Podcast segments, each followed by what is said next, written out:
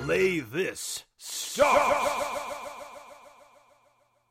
Hello, and welcome to Play This, the podcast where two old friends talk about video games. And this week, they do it with two more friends. It's twice the number of friends. Yeah. Hello, friends. Yay, friends. Yeah, I'm Max. and I'm Daniel. and that's all you need to know. no, this week, as uh, as mentioned on the last podcast, we're doing a extra special episode this week for my last episode on the podcast for the foreseeable future, or maybe forever. Who knows? We'll see. Foreseeable, forever. future. Foreseeable future. And this week, we're bringing back uh, two favorites on the podcast. Colin, Hello, I'm Colin. I went to Colin first because he's sitting next to me. Sorry, Sean. Hey, that's a, that's okay. and Sean. yes, hi everybody. Um, for those of you who might be joining us from our sister podcast, to Smashing Theory, thanks. Yes. Hello. It'll be like listening to us, but also them. Sean, you need to give me some cash now because you just did an ad on my podcast. Oh man. Anyway, this is not a smashing theory. No. This is Play This, a podcast where two friends talk about video games, and this week four friends talk about a video game Yes. that we all played together. Yeah. That video game is called uh, Marvel Ultimate Alliance, and it is old, and it has things that we will talk about within it It's when we so get to that old. point. It's not Right. that old. It's so old. Well, I mean, I mean, time is relative. It's a flat circle, Colin. Time is a flat circle. A flat circle made of Marvel The Ultimate Alliance. 80s Like a- fashion is in now, so therefore this is a new game. That's true. I- I see. Actually, this is a game Ah. from the future. Yeah. So some of you out there will know Sean from Daniel and Sean's other podcast, which we've hinted at a couple times, a Smashing Theory, yes. where they talk about uh, the upcoming Smash Bros. game for the Nintendo Switch. we Yeah. do do that. Nintendo. Neat. Nintendo is how I said that. uh, and also, if you're a longtime listener of the podcast, you'll remember Colin from our Game of the Year cast from 2017. Welcome back, yeah. Colin. Thank you. Yes, that would be uh, when he nominated a dog as the best cat of 2017. Yep, If it I recall was. correctly. It was the yeah, best cat. you know what he didn't nominate though for anything? Yu-Gi-Oh. That's true. So so why is he here? he's still number one in my heart. I see. Daniel, actually, I have to tell you, we're not actually having a child. That was just been a long, long lie because I couldn't tell you that I'm leaving the podcast because of Yu-Gi-Oh. But that's the Ah. real reason. You you you've been very convincing. Your wife just like stuffing like slightly larger pillows. It's like, Yu-Gi-Oh under- cards. Oh. Can- well, now that the roost is up, can I have them? It's the saddest question you've ever asked me. and I just watched you freak out about a swaddle doll. That fell out. One of the things we like to do on this podcast, other than have our friends on and just talk crap about Daniel, is uh, talk about video game news. Mm-hmm. Yeah. Unfortunately, since last time we did a podcast, there's been zero video game news. Pretty so much. Daniel just put down a bunch of sh- stuff that I'm pretty sure is fake. No, it's real. Oh well, it, it might as well be fake. uh, yeah, first first thing that happened was Nintendo uh, just kind of suddenly announced their next Nintendo Labo project, the Toy-Con 3, the vehicle kit. Basically, comes with cardboard that you can cut out and turn into various gadgets, kind of like their last two kits. This focuses on sort of steering wheels and control panels for vehicles that you can then control in these mini games that they put in software that comes with the kit. The Toy-Con car, the Toy-Con plane, the Toy-Con submarine, and a, like, a Toy-Con pedal that works as an accelerator for all of them, and the Toy-Con key that, uh, that you put in each of them to sort of turn them on and control them. so is it just going to be like cardboard in the shape of a key? Uh, yes, with the Joy-Con, like, slid into it. I see. Yeah. Well, that's a big key. Got Yeah. a Joy-Con in there. Oh, yeah, it's a big old key. It's basically a key blade. Not Hmm. quite, not quite a key blade. It's more like a key dagger. Thank you. uh, That's that's a much darker version of Kingdom Hearts. They're all running around stabbing each other with key daggers. I mean, that's basically what Riku had for like a game and a half. I get, well, he that- had a key dagger That's a this whole big. time. That's uh, that's a little too big. That that's like a high fantasy dagger. You Oh, know? yeah. maybe, no. maybe more like a dirk. Yeah. Oh Uh, yeah. Yeah. Sure, sure. I don't know if that's accurate, but I like your use of that word. Welcome to Play This, the podcast about fantasy weapons. Yes. and their sizes. Right. It's, it's more of a scimitar. No, it's not curved. It's Uh, not sim- curved. well, it's Scimitars are are curved. normal sized It's- curved swords. Yeah, what do you think a scimitar is, Yeah, Daniel? I don't know. It's like a baby scimitar. Is it, It- curved? it is on one side. It's, It's a- curved it's on a- Oh, Oh, one side and straight backed on the other. Oh, okay. I It's- believe. it's a scimitar. because it's a baby. Moving on. I wish you guys could see the expression on Max's face. that really would enhance this podcast like so much. So you have the price point here is sixty nine ninety nine. Yeah. Is that for all five components? Yes, yeah. The the whole kit is seventy bucks. It comes out September fourteenth, which is a pretty quick turnaround. That's uh Yeah. that's less than two months from now. That Uh, would suck if you had to buy each one for seventy dollars. Oh, God. I wouldn't Oh. put it past Nintendo. I mean, the robot kit, like the that big, really complicated kit, that was like I think that was seventy bucks too. hmm Um, I think so as well. yeah, I like the idea of the like car, plane, submarine. So far, so good. All different modes of transportation, each unique and kind of cool. yeah, And then they clearly ran out of steam, and they're like, pedal. which you don't use for a plane? Maybe Uh, you no. do. I don't You definitely really think so. Pretty sure you don't for a submarine. You definitely don't for a submarine. And then key, which like I don't think you have a key to a submarine either. Oh no, I lost my keys! How are we gonna get out of this underwater place we're in? And they're like- it's just like they're they're literal car peripherals that they're like, yeah, wha- whatever, it's fine. I've I've seen the gameplay for it, and the games look pretty like surprisingly in depth, like more in depth than the variety kit had, which uh which is the one that I got and I played some of. Besides, kids love pedals and keys. it's true. They're known for it. Yeah. They do make keys for babies. They have something to you know jingle jangle and put Sure, their sure, mouths. yeah. Oh, yeah. Teething, little Yeah. Mm-hmm. teething keys. It's probably Yeah. exactly like that. Mm-hmm. yeah, when Yeah, Max your cardboard is great in your mouth. Yeah, when Max has his kid, he can get him a uh, a Toy-Con vehicle kit, like right out. You know, he, he he shoots out there, and then you just hand him the vehicle kit, uh, Yeah. and he's good to go. Yeah, And the good news there is seventy dollars is cheap for baby shit. Good Yeah. point. It's a discount compared to most of the stuff you have to buy for a baby. oh man. I'm not better. Don't worry about it. I th- I think the Nintendo Labo stuff is neat, but what I think is especially neat is the fact that Toy-Con 3 happening means that Toy-Cons 1 and 2 probably did pretty well, you know. Nintendo didn't just decide, "Okay, I think we're done. We're Right. gonna, we're going to shut this down." We'll just have to They're- see how long the novelty lasts. Right, Right. yeah. I I see them going to Toy-Con 5 and then giving up. That's or or maybe they'll they'll have used all of their ideas by that point. Right. Well, they're clearly starting to run out of ideas. um Nintendo Labo 5 Toy-Con gun. actually You're kidding. so Oh my god, that better come with Duck Hunt. so True. so the the first trailer for the Nintendo Labo just as a concept like it showed it showed off the variety kit and showed off the robot kit right at Mm-hmm. the very end they showed a montage of several toy cons that were not available in either kit Mhm. some of them are actually now available in the vehicle kit Okay. so basically they're kind of like hints at what we could see later I see. one of those toy con gadgets was a pump action gun yeah shit. so i think there could be like a toy con like shooter kit Okay. you know so we could finally play Shadow the Hedgehog for Switch. Ah, yes, of course. yeah, that, that's how Sega ports that. Yeah, it's, it's the longest game. It kind of does feel like sometimes the more technology progresses, the further back we go. Because that kind of that what you just said to me reminds me of like playing with Nerf guns as a kid, Uh-huh. but Right, instead of like having a piece of plastic and styrofoam, we've now got cardboard. right. right.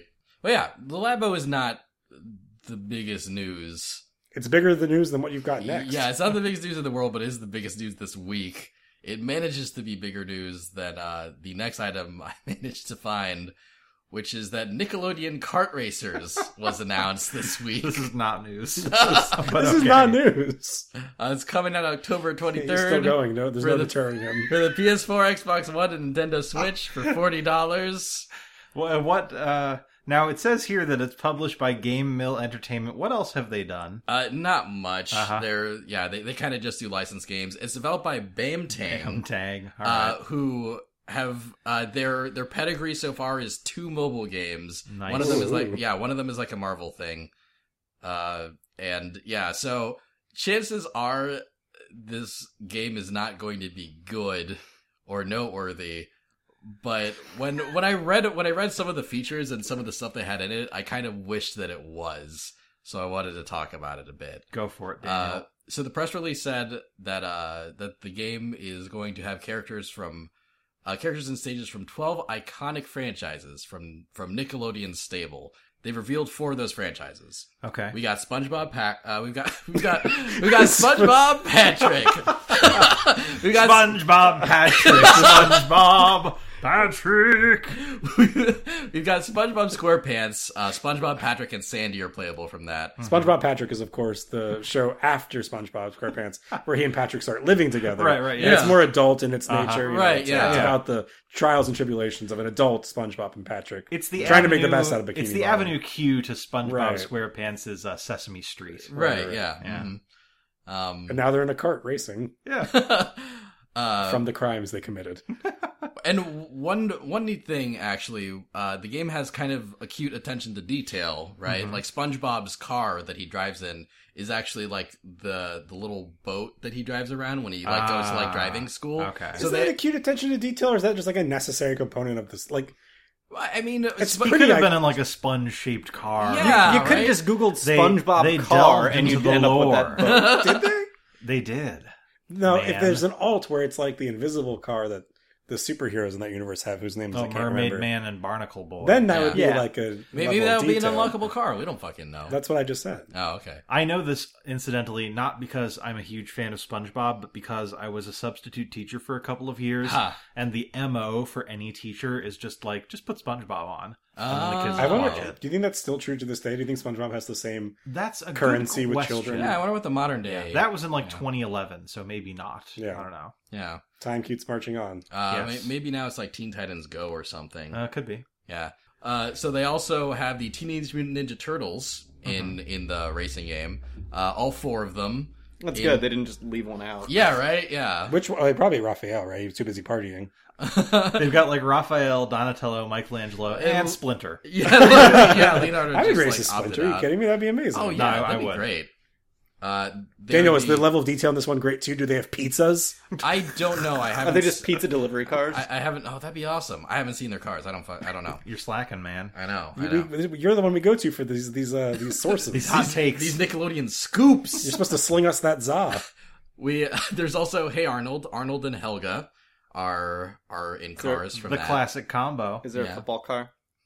Uh, man, I, I the only car I really noticed was SpongeBob's. I set myself up for failure by telling you about SpongeBob's car, I wish that and I uh, don't have any of the other ones memorized. I'm sorry. my, it, what would- I think would be amazing for the Hey Arnold is if uh, Stoop Kid was unlockable, but you couldn't actually race with him. Because he's on his stoop. Yeah, they just put the stoop at the starting line Yeah. and then that's His, it. his just sit super there. move is getting off of his stoop. Actually, or if the if the if the Hey Arnold track starts at Stoop Kid's stoop, Oh, and then like you know he's there when you start. oh, well, we'll we'll He's get there to when you end. We'll we'll get to that. We'll get to Harold's track. Uh, and find and the fourth one they've announced so far is uh is Rugrats and Tommy, Angelica, and Reptar are racing from that. So I don't know. Tommy Oh, This, drove around in a pickle car. that'd, be, that'd be funny. I think actually like it, it's like a crib.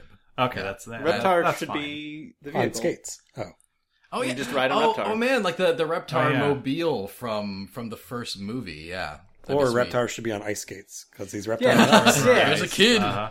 on the ice. Someone get this kid off the ice. That show is great. we're, we're really dating us. We're so old. We like talking about Rugrats.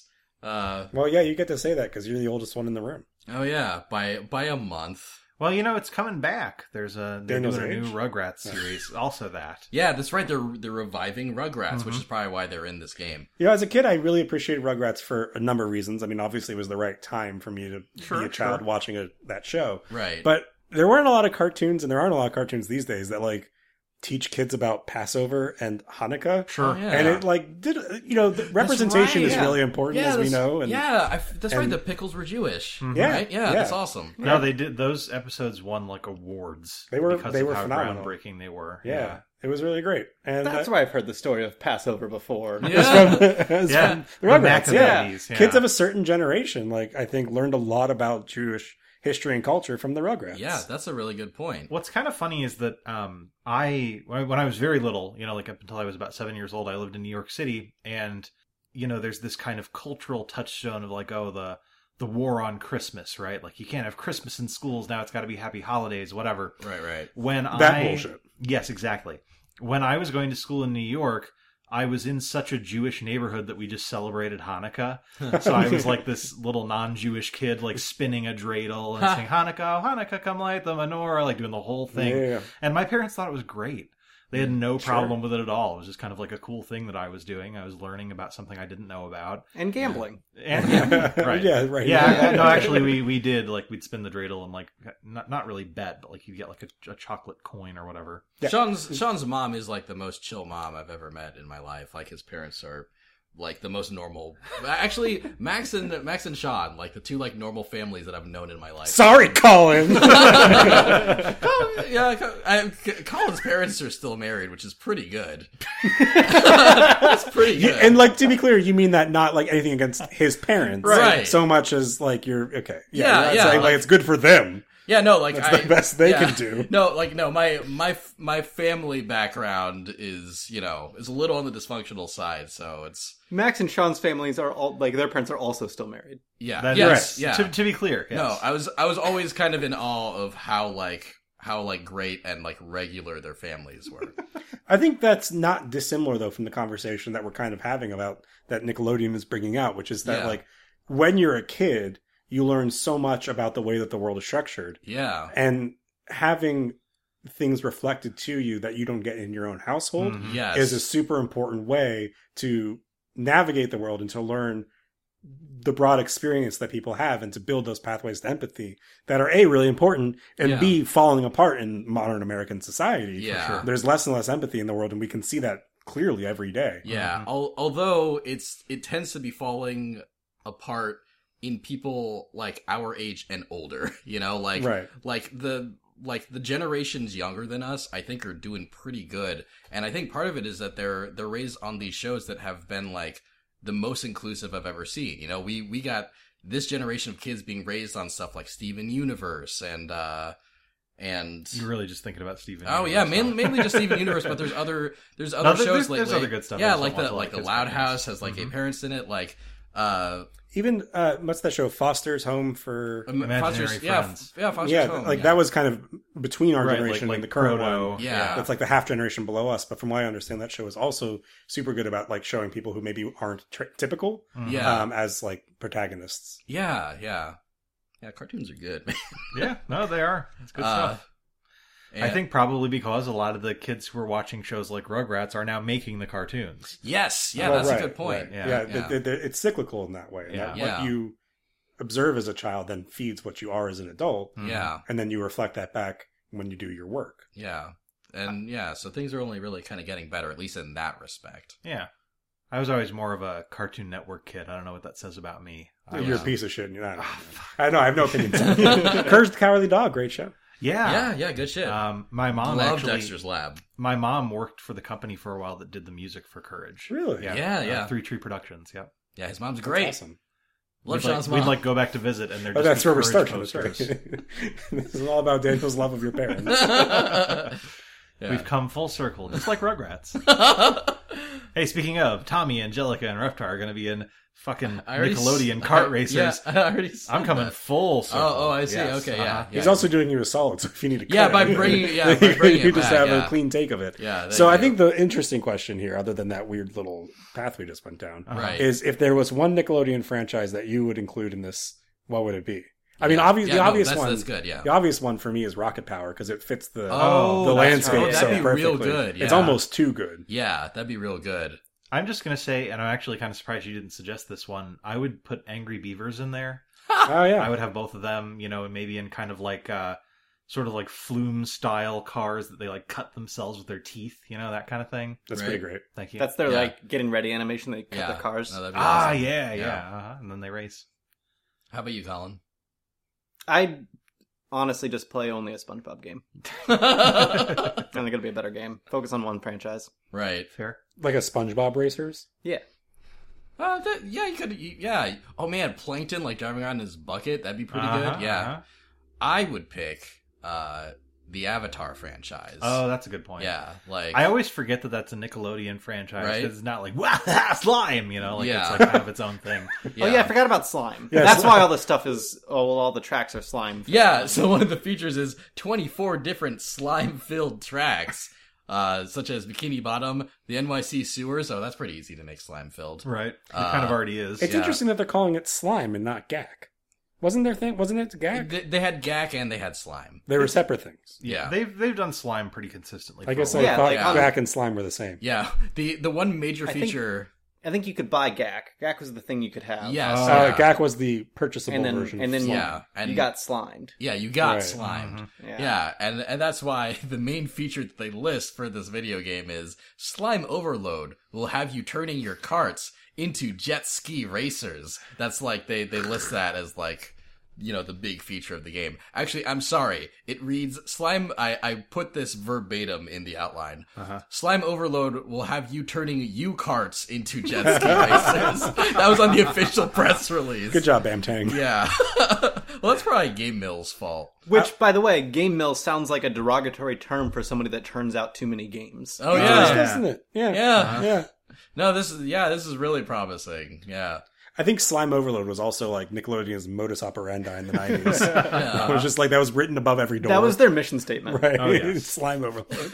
yeah. But yeah, obviously Nickelodeon kart racers is not really news, but I I I It thought sure it was is something. I thought it was really funny that it was announced uh, because we don't like this era of video games. We don't get a lot of shitty licensed games. You know, they they kind of Well, I think the most of them we do, they're just on mobile and we don't know about them. yeah, that's a good point. But on consoles, we don't really get Yes. yeah, we don't really get Yeah, shitty where's lic- Sneak King? Yeah, right. Yeah, I forgot about Sneak like King. like developers kind of pick their battles with that these days and when we do get licensed games they actually get like game developers that are good at what they do to make those licensed games like like the like the steven universe video games that have come out have all been pretty quality actually like surprisingly so and then there was that uh, that Korra game was supposedly pretty alright. yeah the, the core game was like better, Better, I think, than your Yeah. average licensed game from It's- like the aughts or the nineties. yeah exactly like in in a or in a- October 2018.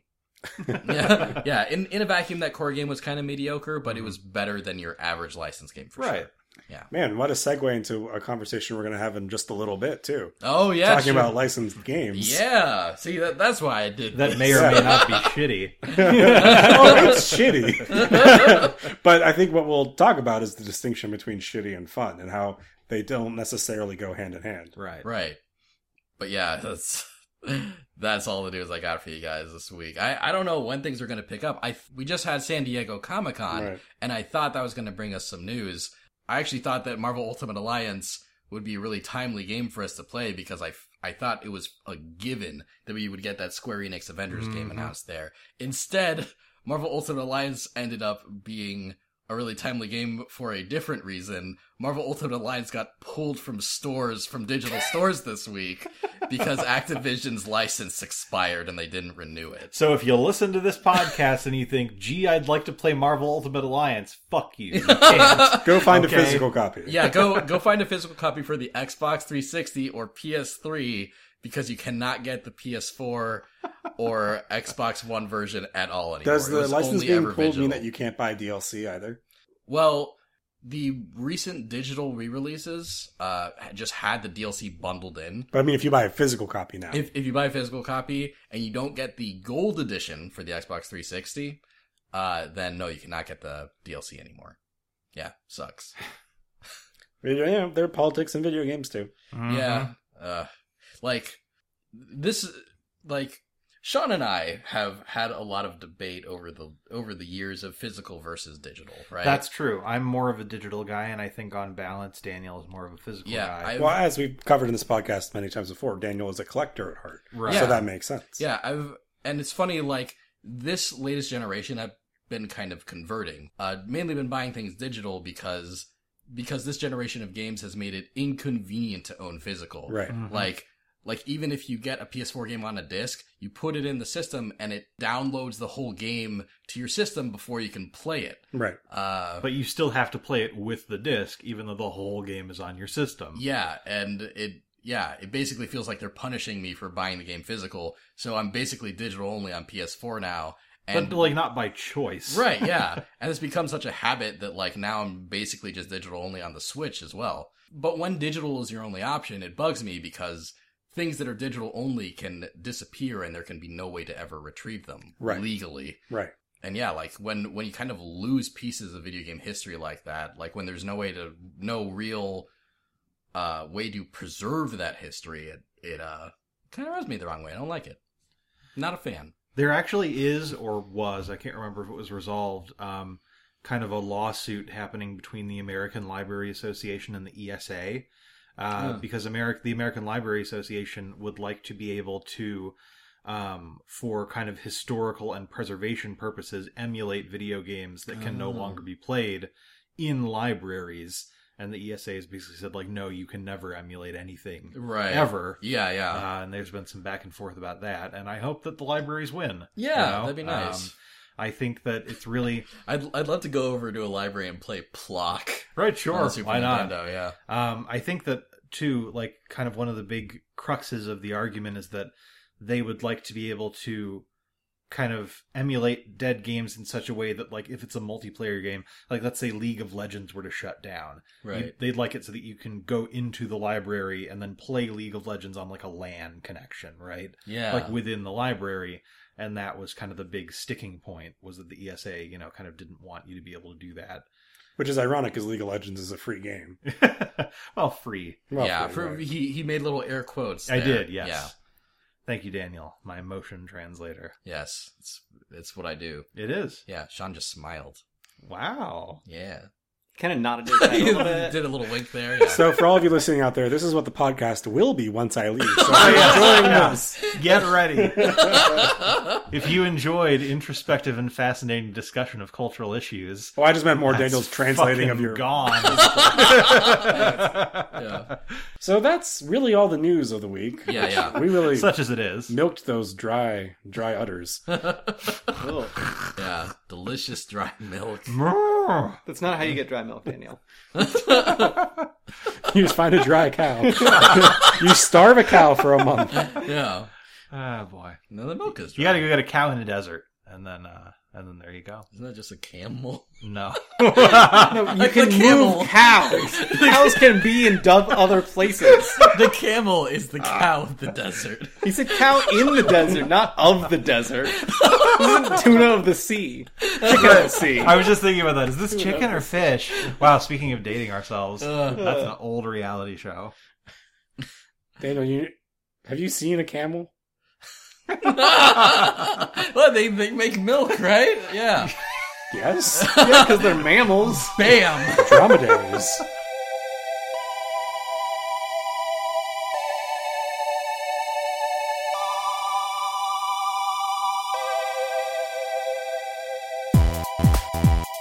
So that was the news of the week. And uh, now let's talk about what video games we're playing, which All right. is going to be a really easy conversation. I'll break it down for the audience.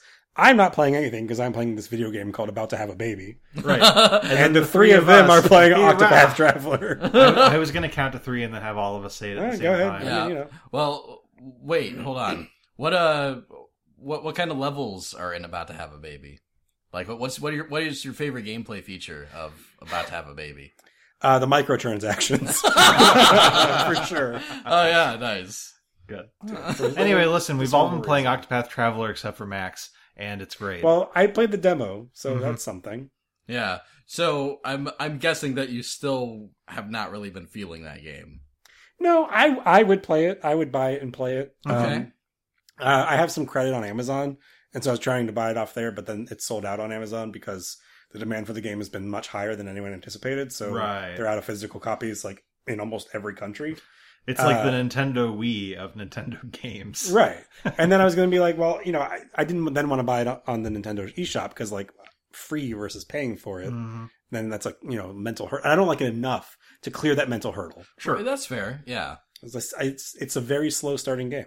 Yeah. It is. That is true. Well, I cleared that mental hurdle, and it's real good. I really love that game. Yeah, I think that uh, once you get like your second character, from then on, I was ready to go. The further I've gotten into it, the more I've enjoyed it as I've kind of unlocked various features. The gameplay is deepened, and uh, it's just cool. It's just a really great, you know, if you've been craving kind of like an old school RPG experience in this era of like, you know, action RPGs and all this like kind of wacky stuff that people like to do, then definitely pick it up. It's quite good. Yeah. Yeah, it's fun. The combat's you know a little bit more strategic than just you know hit attack with Mm-hmm. everybody, um, and you could you, know, you make choices on which characters to bring, and they do different attacks that affect enemies differently. Yes. You have Yeah. to like use di- specific attacks on specific enemies to reduce their shield, so you can do actual good amounts of damage to them. It's Yeah. like kind of a persona style uh, weakness system. Yeah. Yeah, But yeah, I really like Octo- like I wasn't sure how much I'd like Octopath Traveler's battle system when I played the first demo and when I started the game. Uh, but like the battle system is almost like a puzzle game. Yes. Uh, like figuring out how to how to break each enemy, how to like how to stun them with their weaknesses, and then do that in a position where you can unload all your strongest attacks like Right. the turn right afterwards. And it's that's really satisfying to pull off. And the all the different job systems and class systems in the game, uh, all the all the different jobs and classes you can have in this game really uh give you a big variety of ways you can do that. A uh, a cool amount of ways you can combine those jobs and their features together in order to just destroy your opponents. they all feel very different from one another, which I appreciate. Yeah. Um, and then also, after a certain point, you unlock the ability to kind of cross class or like have a secondary class. Yeah. And that just makes it, that really kind of broadens and deepens the gameplay to a degree that just makes it that much more addicting to play, I think. yeah. having to decide like okay you know this uh i have this really high damaging character like what do i want them to have as their kind of secondary class what would complement them the best what would complement the group the best it's uh it's very fun to uh, have to to kind of puzzle through Yeah. I dig the stories too. Like Mhm. I think some of the people that worked on Bravely Default made this game yes and Is it also some people from I Am Setsuna, or is it a different team? no, different team. Yeah, different team than I Am Setsuna and uh, Lost Sphere. That was the next game that team made. Sphere. Yeah, it's S P H E A R. That's not why we're laughing. That- That's why I have to say it like that. Because it's spelled stupid. Lost fear. So, what? I'm, I'm so glad that you guys enjoyed it when i recommended to you odin's sphere that's that was spelled normally. this is better than any going away cake you could have gotten. lost sphere anyway uh, tell us about your point so so bravely default was was a game with some really excellent gameplay It really almost evolved the jrpg genre in some cool ways like Mhm. gameplay wise and i loved the battle system in that i loved the job system but the story was just a slog really Uh, like like it the- was ass Yeah. after a certain point. yeah, Yeah, it's like not the- good. like characters weren't really likable there's there's just a point in the story where like you experience that part and then the game just drags for like 10 hours Awful. And I, you know, I guess we're still at a point where that could happen in Octopath Traveler, but uh, each of the eight main characters you can play as an Octopath Traveler have almost all of them have arcs that are actually interesting and engaging and Yeah. make me want to make me want to see these characters develop and see and see where their stories go. Uh, Tressa's really adorable, the merchant character, Mhm. uh, really upbeat and cool. Alfin's hilarious. Yeah, he's great. Uh, I also think that Oh, Cy- Cy- uh, Cyrus Yeah. is hilarious. That's what I meant to say. I actually think that like Cyrus, his storyline isn't very interesting, but he's such a funny character that Yeah. he just carries the whole thing. Yeah, he does. For me. Uh, but from playing the demo, it's interesting that you're talking about this because it's not the story, obviously, that, that put me off because I didn't see much of the story. But some of the Mm-hmm, Mhm, right. writing did put me off. Like, it's not super well written Yeah, most of the time. the dialogue's not great. The voice acting, at least the English voice acting, is kind of awful. R- I, I think it's hit or I, miss. I don't have a problem with the voice I- acting, honestly. I- I, I think it's hit or miss. I think some.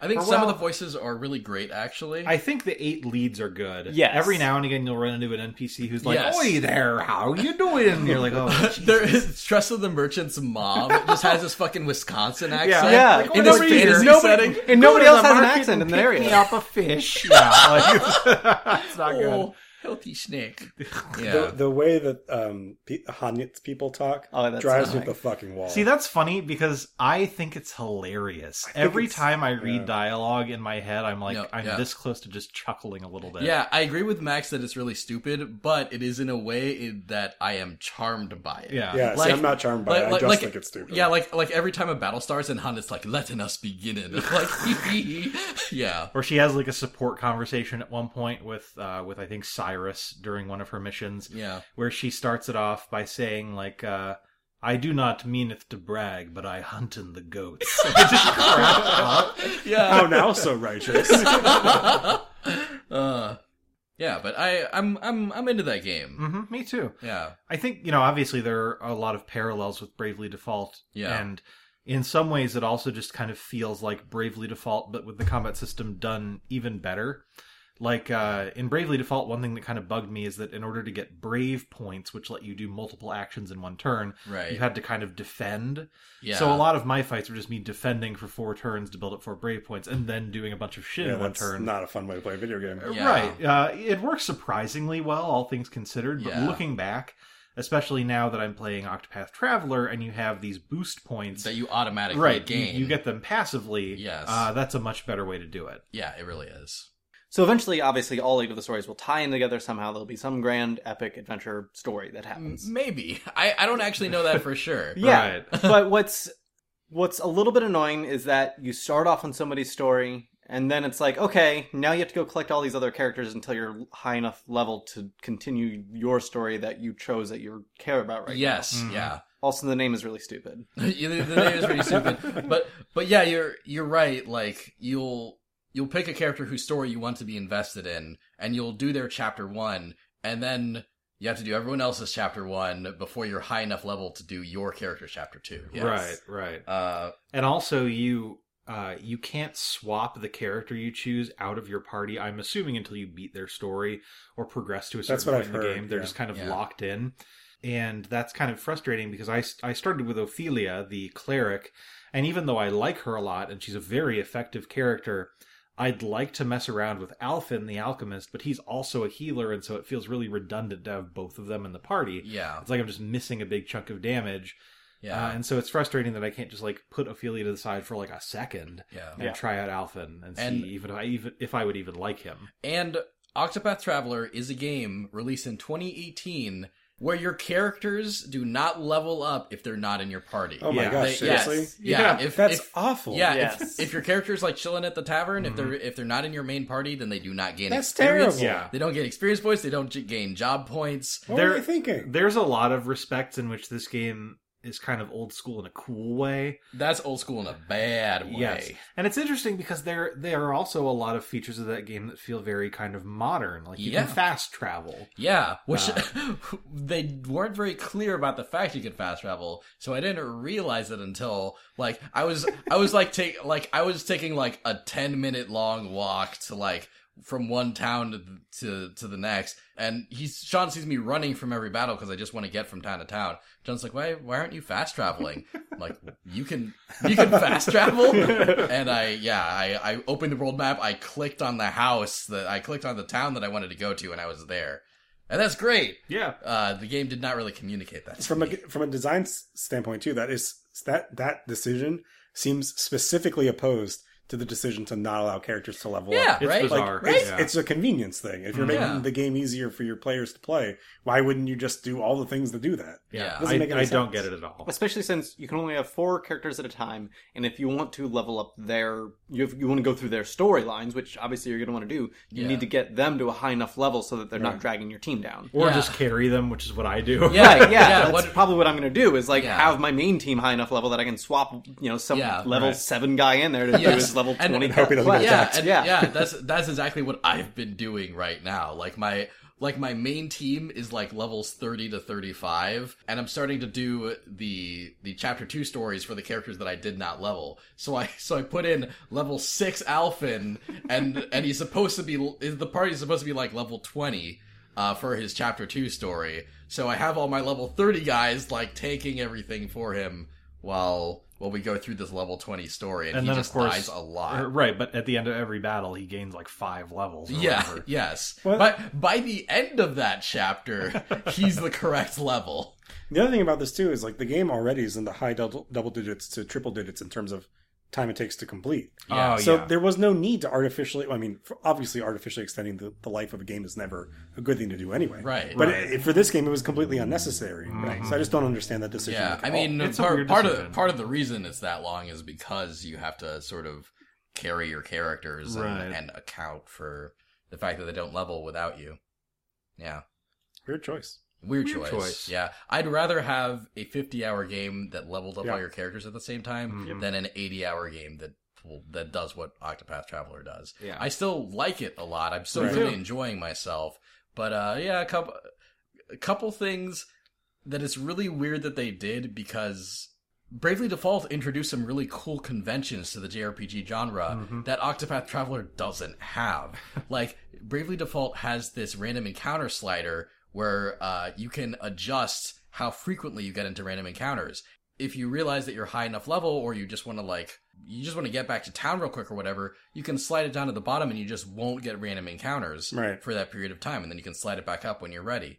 This game kind of does the opposite, where if you're trying to travel quickly and you run through a dangerous area, you get more random encounters. Yes. It Right. punishes you for trying to move quickly. Yeah, That was something that was driving me crazy even the, in the three hours of demo I played.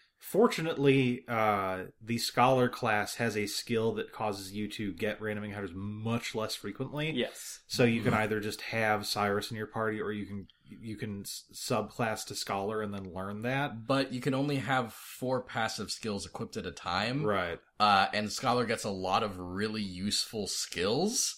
You have to pick which useful skill you're not going to have so you can have less random encounters. But like, I mean, you can swap that off, swap that out at any time. So Yeah. you can just do that as you're traveling to a new area Right, that you yeah. want to actually be in and fighting in, Yeah. and then swap it back. yeah. And th- th- also- there's a solution. It's just just a not super tedious, but a tad tedious. Yes. Yeah. Also, you know, um, once you're subclassing, as you learn passive skills, you get to keep the skills you learn, even if you then switch to a different subclass. Yeah. Which is so, cool. like, if you have a character that uh, you know you don't necessarily have a fourth skill that you really want to slot in, you just learn that one.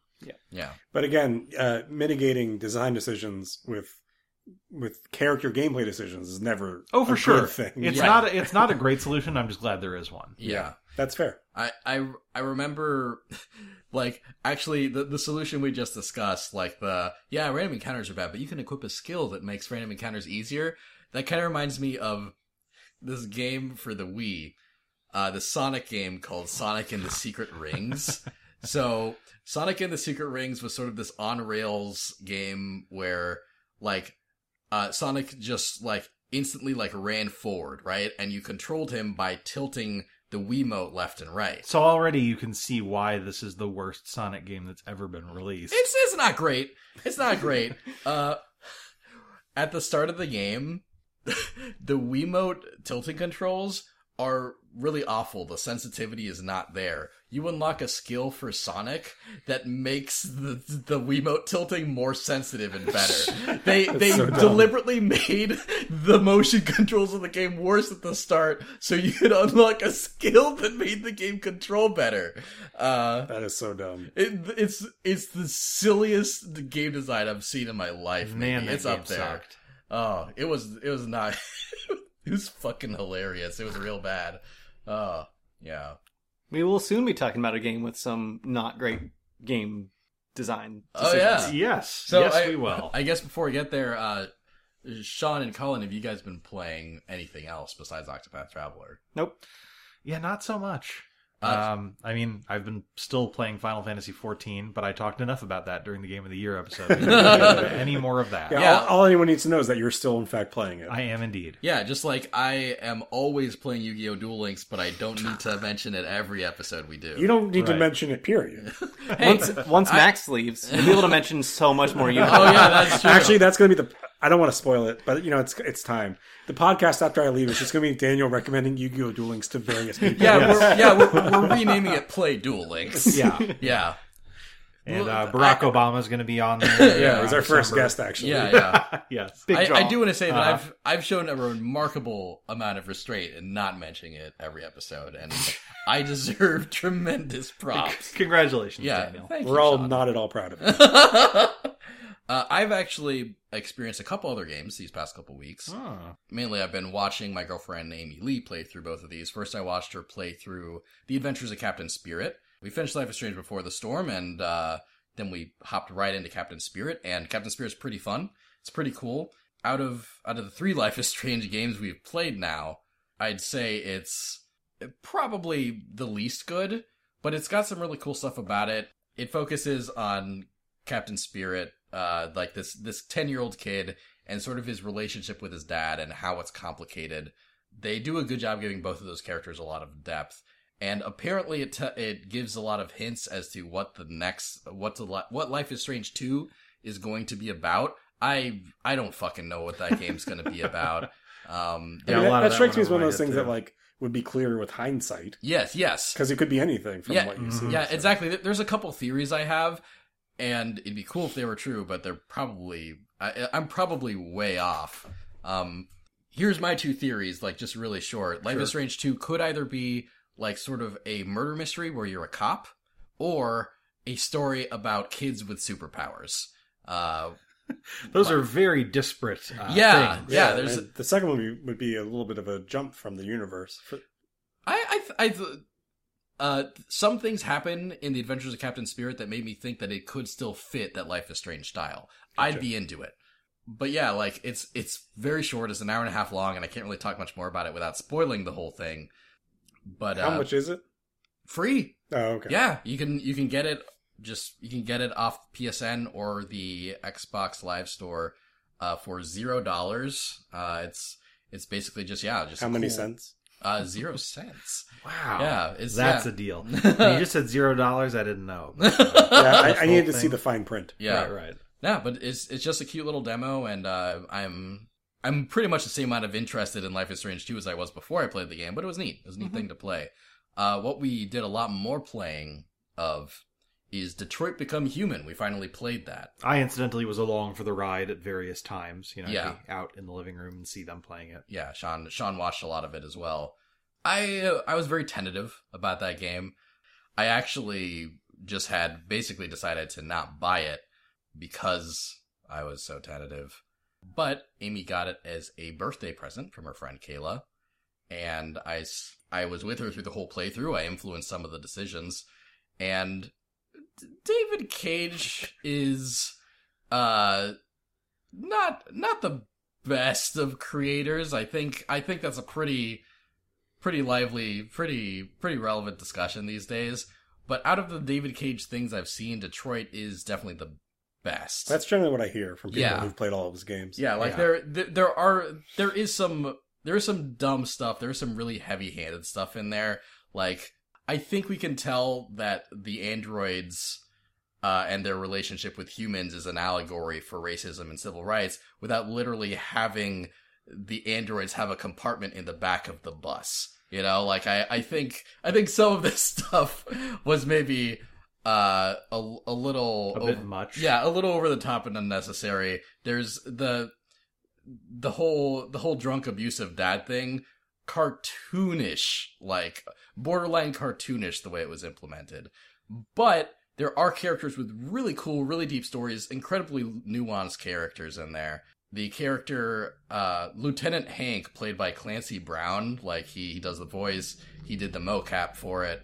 Uh, that's that's one of the coolest characters I've seen in a video game. He's very nuanced and cool. He's great. His arc is that he's been kind of partnered with a crime fighting android who solves uh, crimes when androids go deviant, meaning that they kind of They should have just made the whole game about that. no. Yeah. It's it's by far the best story arc. Yeah, it's it's really good. Yeah. Um, but uh, so it's this kind of cop who hates androids because of something in his past, you know, and then you're the android and you have to kind of figure out how to work with him and solve these crimes. Yeah, And uh, the relationship between the two characters is just really fun and satisfying. And, yeah. uh, some yeah, some of the best parts of that game. Also, just the Connor gameplay is great because you like you solve these murder mysteries with your Android tech. Uh, man, So like you uh, can scan a room for evidence and yeah, kind of analyze it, you know, just by touching it. Uh, Yeah. really, really neat uh, stuff. In a way, it almost feels like because there was a I I played a lot of Heavy Rain, which is a Quantic Dream game that came out prior to this, right. and there's a detective in that game too who's kind of sci-fi, like he has like VR goggles that kind of do similar stuff. And Uh, in a way, Connor's storyline, Connor being the crime fighting android, it just kind of felt like that, but like where in Heavy Rain it was almost kind of like an experimental, like David Cage kind of high in his kitchen going, Oh man, but what if you had goggles tools you could buy. Like in, Yeah, in that- Detroit. Uh, I've I've I've met David Cage. He sounds exactly like that. Uh, Connor's storyline felt like he'd kind of taken that beta version of those ideas and Yeah. turned it into a real thing. Hmm. Uh, very, very cool stuff. Yeah, I, I also want to say that there's there's three there's three androids, right? Like Connor was definitely my favorite. Yeah. Um, Marcus, the guy that starts the android revolution, and Kara, the android who like starts as like this caretaker of of this child that's being abused by her father. I when I was looking at the trailers and stuff for it, I thought that Marcus would end up being the weakest story. Uh, but Marcus's story is also really cool. You basically do a bunch of like android heists Right. as Marcus, which are awesome. And he's a really deep, really cool character. He's neat. yeah, he starts off with uh, his owner Carl is kind of this painter with a very artistic mindset who's trying to teach him, you know, how to appreciate art and culture, and so that awakens in him, you know, this kind of personality that androids don't usually have. yeah, And so he starts off kind of in a very nuanced place. And uh, it's really interesting to see how he changes as he has to go out and kind of become the leader of this revolution and suddenly encounter these really hard parts of being an other in society that maybe he didn't have to before. yeah, Because he's kind of a relatively privileged android in the sense that you can be one in that universe, right? Like, yeah, he lives in a really nice house, he has a nice owner, you know yeah, um, with a lot of the other androids that you run into, kind of ancillary androids, like you find ones that are abused by their owners and hit and said, "Oh, you're nothing but a piece of plastic" and whatever. yeah. The world in general, I think, is very interesting. It was very fun to run around Oh, in yeah. and just kind of see, you know, everything that they uh, they kind of threw out there. No, some some really just genuinely cool world building that I was really into. There's uh, like when you start the game up, there's sort of this like blonde android who like talks directly to to you, right? Sort of like To- a to- menu android as you're going to, through the yeah to the player. She like helps you like set up your resolution and stuff, and then she's always there when you go to the main menu. And she like every time you boot the game up, she like says things about where you're at in the game, or she uh like or- if you let one of the characters die, she'll say like. I can't believe that you let Kara die. Like she reacts to everything that's going on. yeah um and uh and then you like you see her model like as a character later in the game uh and I, I don't know the a lot of lot of cool fun Yeah. world stuff Uh, Definitely the most complete video game that Quantic Dream has released, I think. Yeah, uh, the the third character, Kara, her s- her story is basically where like pretty much all of the problematic David Cage stuff is. So that's probably the weakest, but even her story has a lot of cool stuff and It's still kind of cool. Plays yeah. with a lot of interesting kind of survival horror sort of genre tropes in fun ways. Yeah, yeah, I, I I actually liked it. Detroit Become Human is a good game, has some problems, but um, By and large, I would recommend it. yeah, maybe maybe someday I will recommend it. I think I think it's a game. I, I think it's a game worth talking about in in more depth. Um, Yes. It's a game I remember being excited about when we saw like really early access footage of it. Yeah, Mhm. right. And That, then- that first Connor trailer was so cool. And then the more David Cage stuff that kept popping up in like yeah, demos and trailers is like, well, yeah, this is less exciting than I originally thought. yes. Fortunately, it is the least cagey David Cage game, you know, I think. Uh, Yeah, Make, make of and- that what you will. And- yeah, and and it's funny. Like some some of those trailers with that problematic content. If you've seen those trailers, you've seen most of the worst of it already. Yeah. Like, like the the game really undersells like how good the story and the storytelling actually is. Mhm. I was I was pleasantly surprised by it. Uh, but you haven't seen all of the worst of it yet. Also, I will say that. Yeah. yeah, Cool. So that's Detroit Become Human, it is. and uh, those are the games that we've been playing.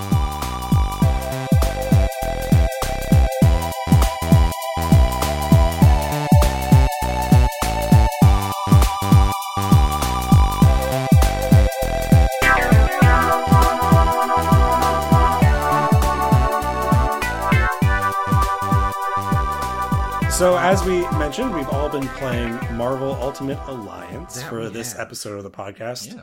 I guess technically the three of us recommended it to Sean. Uh, so, going back a little bit, giving a little bit of the backstory on this game and why we played it. Yeah. Um, as Daniel mentioned, I believe in the last episode, uh, Daniel, Colin, and I played this game first in like that high school, early college age. Yeah. Uh, we kind of rented it from Blockbuster Yeah. and binged it over a weekend at Colin's house, like playing all through the morning and all through the night. Yeah, yeah. And we still didn't beat the whole game. No, we we got a little less far than we got this time. Right. Yeah. And we played it with a with a fourth friend of ours from high school named John Stevens. And uh, one of the reasons we wanted to revisit this game was because we had never beaten it. and We got pretty far, and we were you know nostalgic for the experience that we had. Yeah. And It the was a other good reason experience. is that we're friends with Sean. Yeah. And we're friends with Sean then, but we're better Mm-hmm. friends with Sean now, at least some of us. Yeah. And uh, we've been talking about this game for the last 10 years of our acquaintanceship. yeah. Since I moved to Chicago, at least once a year, someone has been like, "Oh, you got to play Marvel Ultimate Alliance." There was actually one day when we were contemplating the idea of using Amazon same day delivery to order enough controllers. That's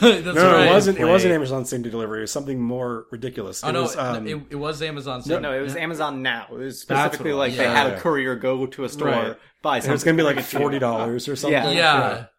Plus Uh, buying the game. I- I'm glad we didn't end up doing that, but Right. I am glad that we finally got to play the game together. Me Yeah. too. Yeah. I'm glad to have finally had this experience that you guys have wanted to have for a very long time. A- and I'll, and I'll say um, that this is it's it's as is the case when you hype up anything that's that's based in nostalgia and you try to force that on someone who was not there for nostalgia it of course is not going to be expected that the situ- that the experience you had originally be- will be faithfully replicated but i do think and we'll talk about this more i do think that marvel ultimate alliance offers something that very few games these days offer at all Mm-hmm. and that is a communal experience for four friends playing a game in the same room that Yeah. isn't a sports game or a shooter.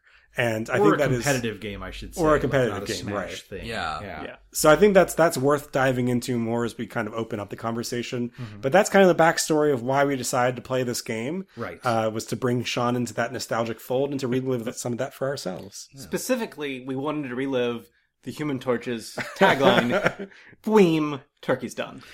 Which Max said at the end of our last episode with no context. Yeah.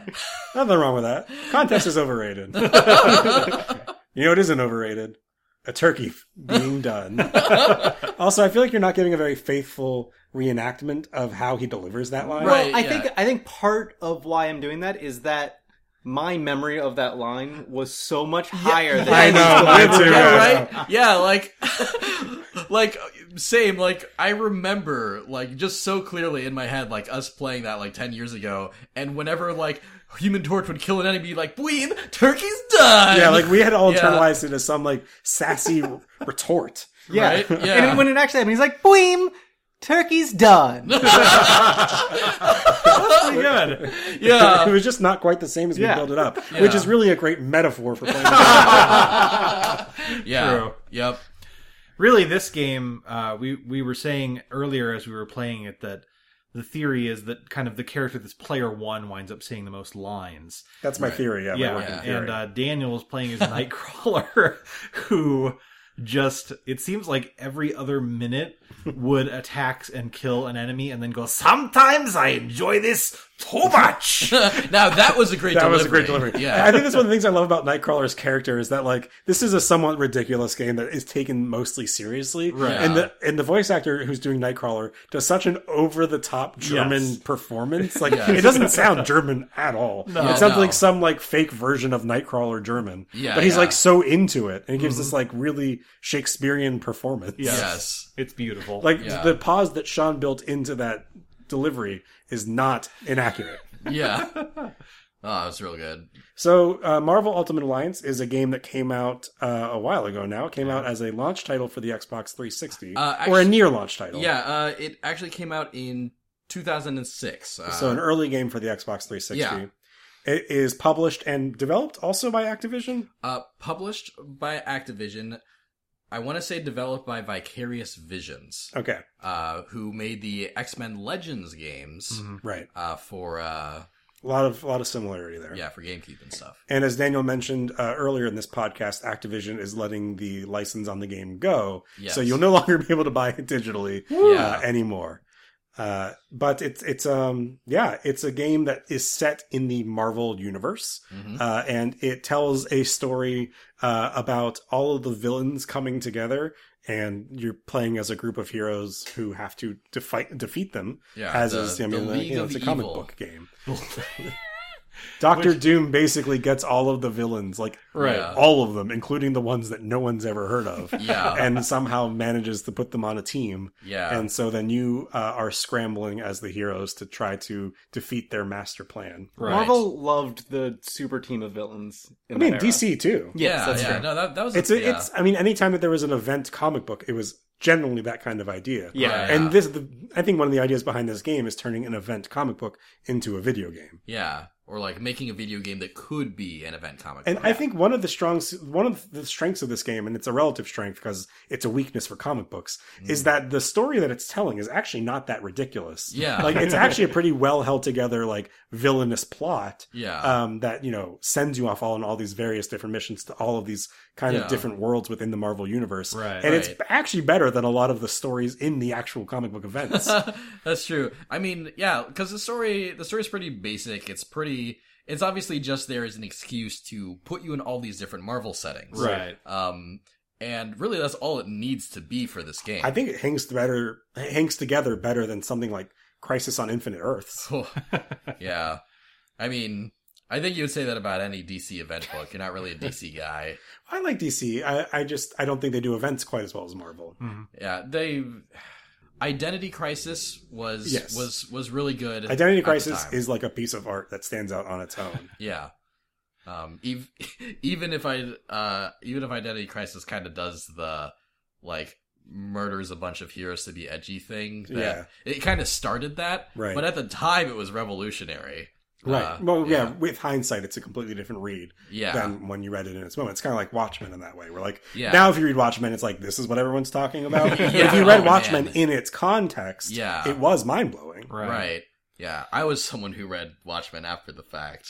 Yeah. What's- very- feels very overrated. What's funny is that I experienced. I first of all, I watched the movie and then read the Oh, comic. Jesus. Oh, Second of wow. all, I read that like right after the movie came out. Uh-huh. I still really liked it. Okay. I, yeah, I agree. I think it's a great Yeah. Mm-hmm. book, res- regardless of the context you read it in. But I do understand Sure, when the people, read it who- now, yeah. they're like, "What? I don't get it." That's Yeah. fair. I think with respect to Ultimate Alliance in particular, the weaknesses of the story for me were uh, sort of the the really stiff golden age kind of dialogue. yeah, Yeah. was not totally. great. Um, and then also you'd get you know these kind of mocapped cutscenes where the villains are hanging around. Yeah. and it's just very like when you're watching Power Rangers and the villains really have to emote because yeah. they're in these Yeah. big Oh, suits. oh, that's good. You know, that's yeah, good. it was definitely kind of like Loki, like flailing his arms around and skipping around. Although I have and to going, say- "I'm Yeah, going but- to kill Thor. and that was kind of amazing. Yeah, it actually was. Like we we used the word Shakespearean earlier, and really we should have saved that word for whoever performed Loki's lines. Oh, it was so good. Like because it was so bad. And then it pans over to Doom, and he's almost doing the same thing. which is very character for Doom. you can't. do that." I don't know, whatever he was saying. I think that is one of the fun things about playing this game, though. Mm-hmm. Yeah. Now is that like this is a, a s- a snapshot into a very different time in Marvel's history. oh yeah, and yeah. the characters are so different than they are now. Like to the point where I think Daniel, you pointed out that this was probably the last time we had a White Nick Fury. Yes, Right. Um, It was a yeah. completely different reading of that character. yeah. yeah. And also, like the Loki then is very different from the Tom Hiddleston Loki we Yeah. have Yeah. now. No, the game is super campy. Right. Bunch of camp in that game. But that's how like Marvel was in 2006 and Right. and this Yeah. was this was great for Yeah. that. Yeah, Uh, I think you can look at like Civil War is like the event comic that happened that kind of changed the arc of Marvel's tone. yeah. And then you can kind of see the MCU as like building Mm. Yeah. on that. Yeah, But which is- before that, it was still very, as you say, very golden age and campy. Yeah, uh, which is funny because sidebar, uh, Marvel Ultimate Alliance two ends up using the Civil War arc as a basis. right. that's yeah, right. um, which we did not play, No. but it's worse. I've I have played it. It is worse. So in Marvel Ultimate Alliance, there is a roster of heroes available to you to play as. Um, it's a fairly robust roster, all Yeah. things considered. There's a lot of uh, different characters you can choose to play as, which is neat. And they're not just like reskins of each other or anything. Like Right. their Yeah. powers are distinct. And There are some characters like um, uh, Ms. Marvel and the Invisible Woman. Their primary attack is the same thing, but it's There are- related. There, There- are attacks that are borrowed across heroes, but no Yeah. hero is just a reskin Yeah. of right, another right. hero. That is very true. Yeah, like some there, there's definitely some reused assets. Like I, I noticed at one point that uh, Iron Man's flying animation is exactly the same as Human Torch's flying animation, but Sure. you can't tell immediately because Human Torch is on fire. and Right. He has that fire trail. Oh yeah, I think there was one point where we had two characters in the air at the same time, like doing some attacks, and they were identical animations. Yes, that's right. That's right. But in terms of actual gameplay, the characters do manage to feel pretty distinct from one another. They I do. think. Yeah. And the the roster is fairly robust. So you start with a roster of like I want to say maybe 15, 10 to 12 heroes. Yeah. And then there's DLC on top of that that now if you've never bought the game before and you don't buy the gold version, you can't get them. Uh, Yeah. but we had a version that had all the DLC, so we started off with maybe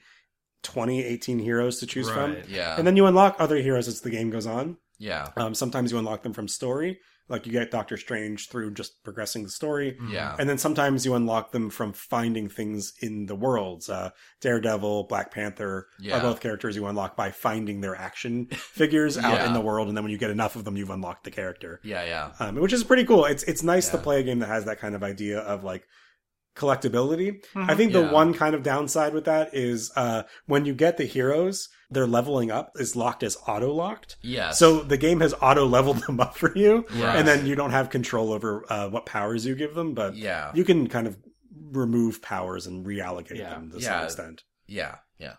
To to an extent. to yeah. an extent Yeah. And the the depth of choosing which powers you invest those points in is the strong suit of the game. Oh, yeah, like for deciding the build of your character. Like, oh, I want to build my character around. You know, like with uh, I played the Human Torch. You could build that around popping hu- uh, enemies up and then using different abilities to keep them in the air. Yeah. that was a lot of Mm-hmm. Mhm. fun. yeah. so i think we should uh, back up just a moment to say what kind of game marvel ultimate alliance is right. uh, which is to say that it is a gauntlet style game Right. uh, so you and you could play this solo i don't know why on earth anyone would it would be Yeah. a terrible experience um, but you can play with up to four friends and Up to three friends. yes that's how math works you can play with up to four people Yes. three of them being your friends or like i mean being you. one of them But- being you. Aren't you a friend?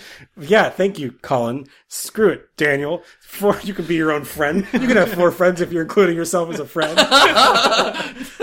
so you My- play with my up to bad. four people, and you um you have these levels that you progress through, and these mobs of enemies that you defeat, kind of like in a gauntlet or brawler style. And then at the end of the level, you have a big bat you've got to beat, and then you do that, and you go to another world, and you rinse and repeat. Yeah. And along the way, you've got some RPG elements. You unlock powers of the various characters as you Yeah. progress, and like we said, you get to kind of customize that yeah. um, each hero has, I want to say, eight different powers that they can choose from. somewhere between eight and Yeah. ten. um, Some it of feels it is, um, substantial. Whatever the Yeah. number is, it does feel substantial. And you uh, like you start off with just a few, and you kind of just use those, and then yeah. as the game progresses, you get more powerful powers that Yeah. you can then map to the to the uh, to the controller. You can use four powers at any one time. Yeah. One of those is always your uh, ultimate attack. It's called something else, Extreme. extreme, but with Hmm. Yes. no e at the start. It's Yeah. just X. right. Tree. It was 2006. uh, Right. right. Uh-huh. It's sponsored by Doritos. Uh-huh.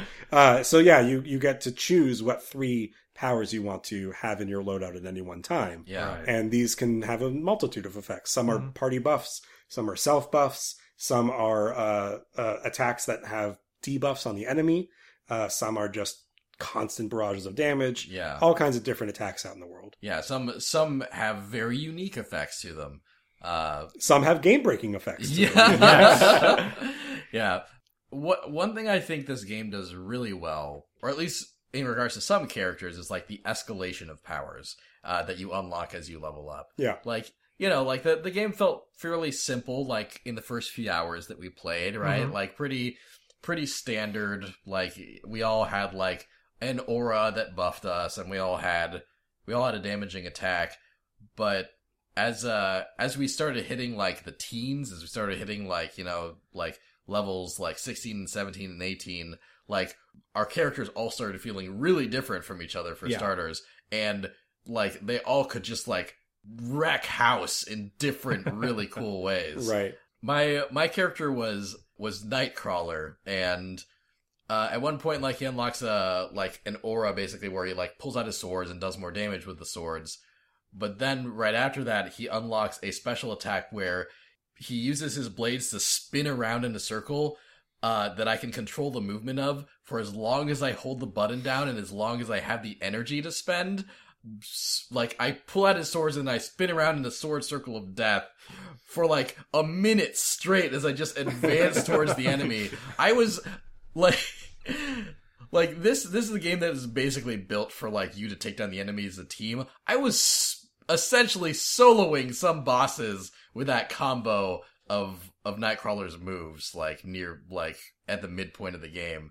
And maybe that was a little unbalanced, but it felt really good. Well, I think that that speaks to something else that Colin you were getting at too, which is that like not only is each character distinct from the other, but there are multiple ways to play each character. Yes. Because yes. you could you made a, a melee focused Nightcrawler build. Yes. There's also a Nightcrawler build where you could have focused on like bamfing around, Yeah, and teleporting and surprising, stuff. teleporting, and sneaking around, Yeah. and surprising enemies. So like you had control over how you best wanted to play the game. Yeah, and I think that's really cool. Oh, I for agree. sure. Um, Like I, for instance, was playing as Wonder Wonder Woman. Jesus Christ, not Wonder Woman. Ms. I, Marvel. for instance, was playing as Spider Woman Hmm. for most of the game. You can, if you want to, build her as this sort of character that's like poisoning all of her enemies and just shooting out venom bolts and stuff.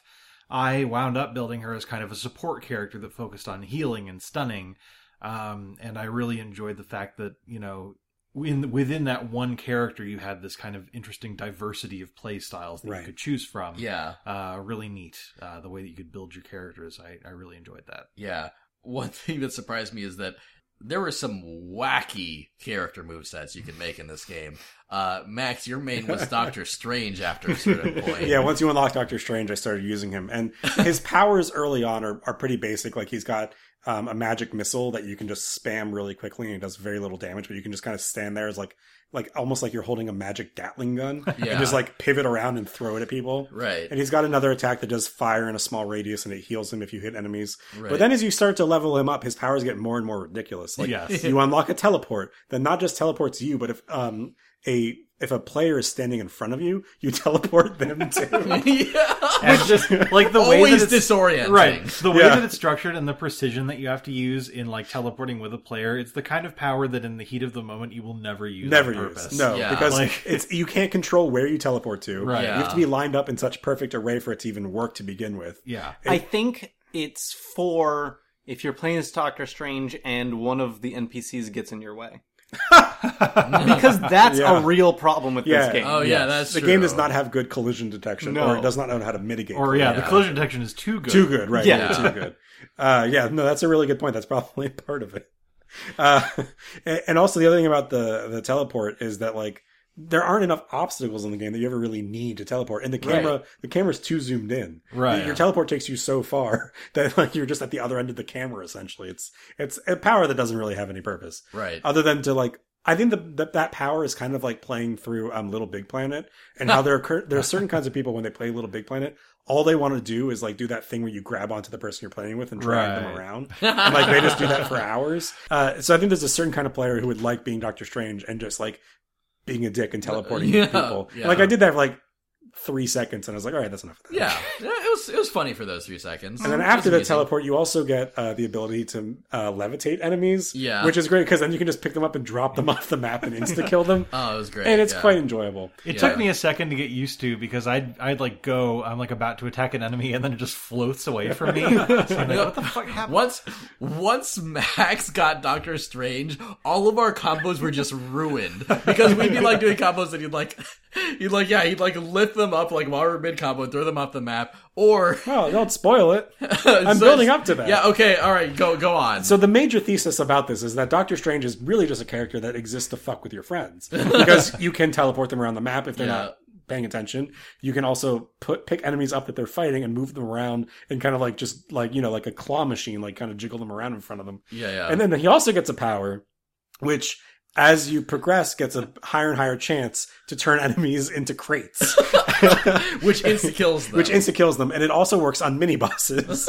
It doesn't work on like big bads. It doesn't work Right. on like Loki, say, Right. but on like the frost giants, Right, it'll yeah, just completely exactly. just turn them into a box on a 30% chance. You're Yeah. like so Like, you're one like in we're all three. running over Yeah. like like a Daniel is spinning like a top as he advances on the frost giant. I'm like buffing everybody and running in and then it's a crate. But like the the thing is like you're not I wasn't trying to fuck with Oh, you no, guys. we- like right. these are Yeah. just Doctor Strange's most effective attacks. Yeah. Like he, he's not like you don't want to be in melee combat because I don't think his high strike or high body. Yeah, yeah. And his um, missile attack does very little damage unless you probably spec into it solely. Right. So like the the crate thing also does a crap ton of damage even if it doesn't turn them into crates. So like that's my most effective Yeah, move. no, it I'm not was- trying to like fuck with you No. guys, but that's just he's just a troll character. Yeah, it was absurdly effective. And when they did turn into crates, you could bust the crates open and get like energy and health and coins and stuff. Right. It was a very strong move. Yeah. there Oh, there man. was a very satisfying thing of like turning an enemy into a crate on the first attempt. Yes. And every time it happened, every single time, Daniel would just cackle. Like every time we- without fail. Because he'd rush over to attack an enemy and then it'd turn into a crate. And somehow he never got to the point of expecting it. I don't know how, but every time it took you by surprise. Yeah. Well, I mean, you know, it's it's never a guarantee that an enemy will turn into a crate. Yeah, so- this one in three. So Yeah. often. Often. Yeah. There was a string on the last uh, map we played, there was a string where three enemies in a row got turned into a crate. Yeah. And I think you guys had just stopped attacking at that point, like, just to see if it would keep going. yeah. Oh man. It's just a satisfying animation too. Like they just like spring into this crate. Right. It's pretty great. yeah, the one who was sort of wrecking shop early in our playthrough. Oh my God. Was Colin. Colin was Yes. killing enemies like before we could even like run up to them. Yeah. Well, what it didn't help that mm, the primary attack I was using, which was like a, a flamethrower type attack, c- blocked a good chunk of the screen, so nobody could tell what they were doing That's anyway. very Yeah. true. Yeah, Yeah, that flamethrower yeah. took up a lot of space. yeah. Some sometimes there was not a lot of visual uh clarity. the in game that can get cramped. Yes. Uh-huh. Yeah. He would just like destroy enemies with Human Torch's flamethrower with us like not even being able to have input on that to the point that like for like a good like five hours of the game, Colin was like five levels ahead of all of us. That's true. Yeah. He was getting so many levels. and then uh, and then I got uh I got Nightcrawler's sword stuff and started catching up and then we all got like cool stuff like that. yeah. so the characters are really one of the strong suits of the game. Oh yeah. Um, so I also want to talk about who our backups were because I mean, so much of the meat of this conversation is talking about playing as the Marvel heroes themselves. Yeah, yeah. And one of the really, really cool things about the game is you get to make your own Avengers team essentially. yes. And when you play in the configuration of your Avengers team, your team gets reputation. Yeah. And then you can spend that reputation on adding more characters to your roster And also um, getting bonuses. and or stuff. also building up bonuses. So, Like you can, as a team, gain more experience or have Yeah. more energy or do more damage. Um, our team name, Sean, I can tell you really So wanna yeah, say so I it. was gonna say, so so team sixty nine played this sixty nine very quickly became a versatile team that specialized in many areas. it had great teamwork. Great Yes. teamwork. Well, Yeah. you need to in a 60. Max and I are in our thirties, everybody. You're never too old. Sixty nine. Until maybe you're sixty nine at that point. It's kinda hard that's what that- that's- No, you, you turned 70. And then That's it's what that over. Beatles song is about. Will you still need me? Will you still please me? when I'm sixty nine.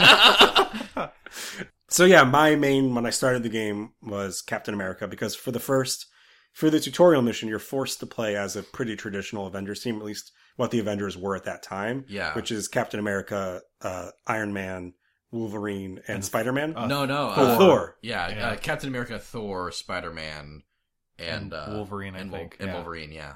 Yes. yeah. Something like that. I- Iron Man was like one of the first characters you could play as once you play more characters. Right. So I kept with Captain America for a little bit after that because he had a really fun like shield throw that would just like have a mind of its own and just ramble around the map and do whatever it wanted. Yeah. Which was kind of fun to watch. Mhm. And then once we unlocked Doctor Strange, I played as him because Captain America Doctor Strange was the team I played with when we first played back in Colin's house way back when and Right. I was really digging for that nostalgia.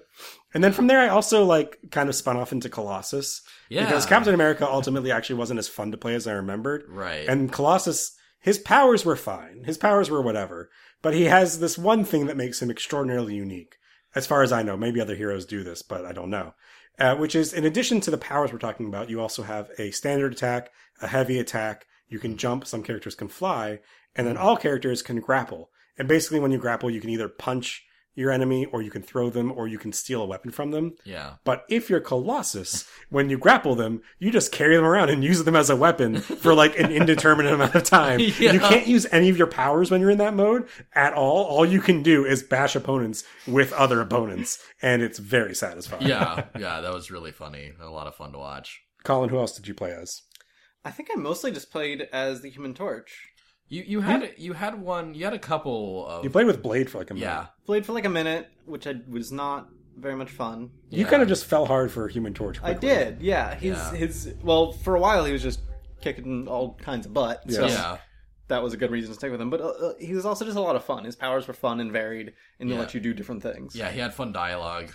I too mainly just had Nightcrawler and and stuck to him like glue because he was so fun. But I I played a little bit of Mister Fantastic. Mostly because when he appears on the screen, it's this like horrific like rubber band thing that he does with his body. Yeah. And it's like slow motion rubber banding and it's Yeah. really creepy. There yeah. There's there's also like uh, A weirdly Yeah, w- uh, in in between, um, whenever you go into the character uh, select screen, you you'll see a splash screen while the game loads. Really, really, whenever the game loads, you'll see a splash screen, and usually they'll be of specific characters. One there's one for each character that's playable, and Mister Fantastics just has him like has him like you know like stretching along the screen like with like uh like a pen and paper in his hands and then but he's not looking at the pen and paper he's just looking at the player with like this really weird sexy look we actually took a screen capture of it, so we'll we'll tweet it out. yeah but I, I i played him for a hot minute he had some cool like stretching moves he, he was like a neat little mid-range character but i, I was just kind of married to nightcrawler at that point Sean, I think aside from me, you're the person who interchanged the most with your oh, characters. oh yeah def, def. Uh, probably. I think I was I was a primary Spider Woman player because once you unlock, she has a healing aura where you activate it and just it raises the HP of everyone around you. Not only is that extremely useful because you know you take damage in the game and you aren't always able to heal on demand. yeah Also, I'm pretty sure the game is not super clear about when and how you gain experience points, but I'm pretty sure that I was gaining XP every time I healed people because that was the point when I started catching up in and exceeding people in levels. yeah Was when I just had that active all the time. Uh, so I liked her a lot. Uh, she also has a lot of kind of crowd control stuff that's really neat. My alt, who I would swap in for probably like every other mission, was Ms. Marvel, um, who has a lot of really interesting moves that other characters don't have. yeah She has this move where she can kind of summon orbs that surround her and then just shoot out and attack whatever enemies come into range, which uh, we're going to get really deeply into the discussion of how buggy this game is later. but just as a little teaser, if you had the orbs active and then got into a cutscene where a boss was talking to you, you just see them go like choo choo and like hitting the boss mid cutscene. yeah Um, so she had that. Uh, she has kind of all these interesting auras that she can give herself and a lot of kind of melee focused stuff. yeah My favorite ability of hers would slow down time for everyone but your team. So you see this big- Theoretically. right? Yeah. uh, you like see a big kind of boss character coming towards you. You activate that ability, and the boss suddenly moves really slowly and it's easy to dodge around and deal lots of damage to it in a short time. Unfortunately, in a particular area, Mephisto's realm, Mm-hmm. Mhm. uh, we encountered a bug where I would activate that ability and it would work as normal, but then the human torch, Colin, would still be super slow. Unless Well, uh, it was active. yeah, Yeah. like- So like When we it would wasn't everyone would active. be moving at normal speed. Right.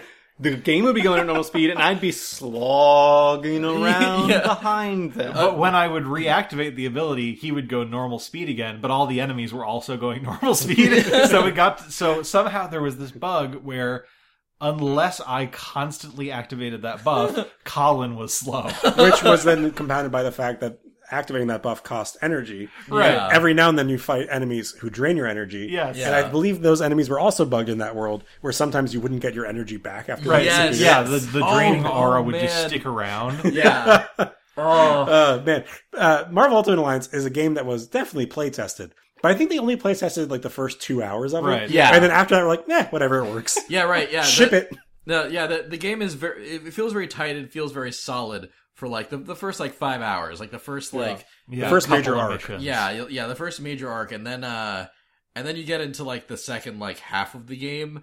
It just becomes a buggy mess. There were points. In M- Mephisto's realm was where it started, where we'd be playing, and then Sean and I realized that our auras were not activating properly. That, Right. like we we could tur- we could press the button and spend the energy to use them, but then the auras wouldn't work. yeah, like right. your little uh, animation would play, and there would be a little pop where your orbs Uh-huh. would appear, except they wouldn't appear. Right. Yeah. Uh, and and we looked up like to see if any other people were having this problem and a lot of people were and their solution was to turn the game off and turn it back on again so we did that about we did that like six times just to beat No, Oh, we Mephisto's did it like realm. twice, ti- two times. It was a minimum more of than three Twice. a minimum of Yeah. three yeah a minimum of Um, three times it was definitely it was definitely more than two. Uh, and this was uh, I should say that today we played for a couple of hours and had a bug free, relatively bug free experience. like like a couple one-off bugs um, here yeah. and there but but E- nothing but that easily made us reset corrected the game, and nothing yeah. that we had to start over for. yeah The last time that we played, which was over like a probably a six hour span. yeah I mean, it was just Bug City was- the entire that- yeah. time. yeah I mean, I think really awful. that- whatever was it was, impressive. whatever it was about the coding in Mephisto's world, really just yeah. many heroes did not Like- interact with that world. Oh yeah, there were well. Yeah. these these enemies that would latch onto your back, and you're supposed to be able to shake them Oh off. God, right? Yeah. You couldn't. Right. You couldn't shake them off. Yeah. So you just had dudes on your back, And and, then then, you- cutscenes yeah. would play. You would be like trying to shake them off in the Yeah. middle of a cutscene. Like even if you somehow shook them off, your character would just keep doing the animation as Yeah.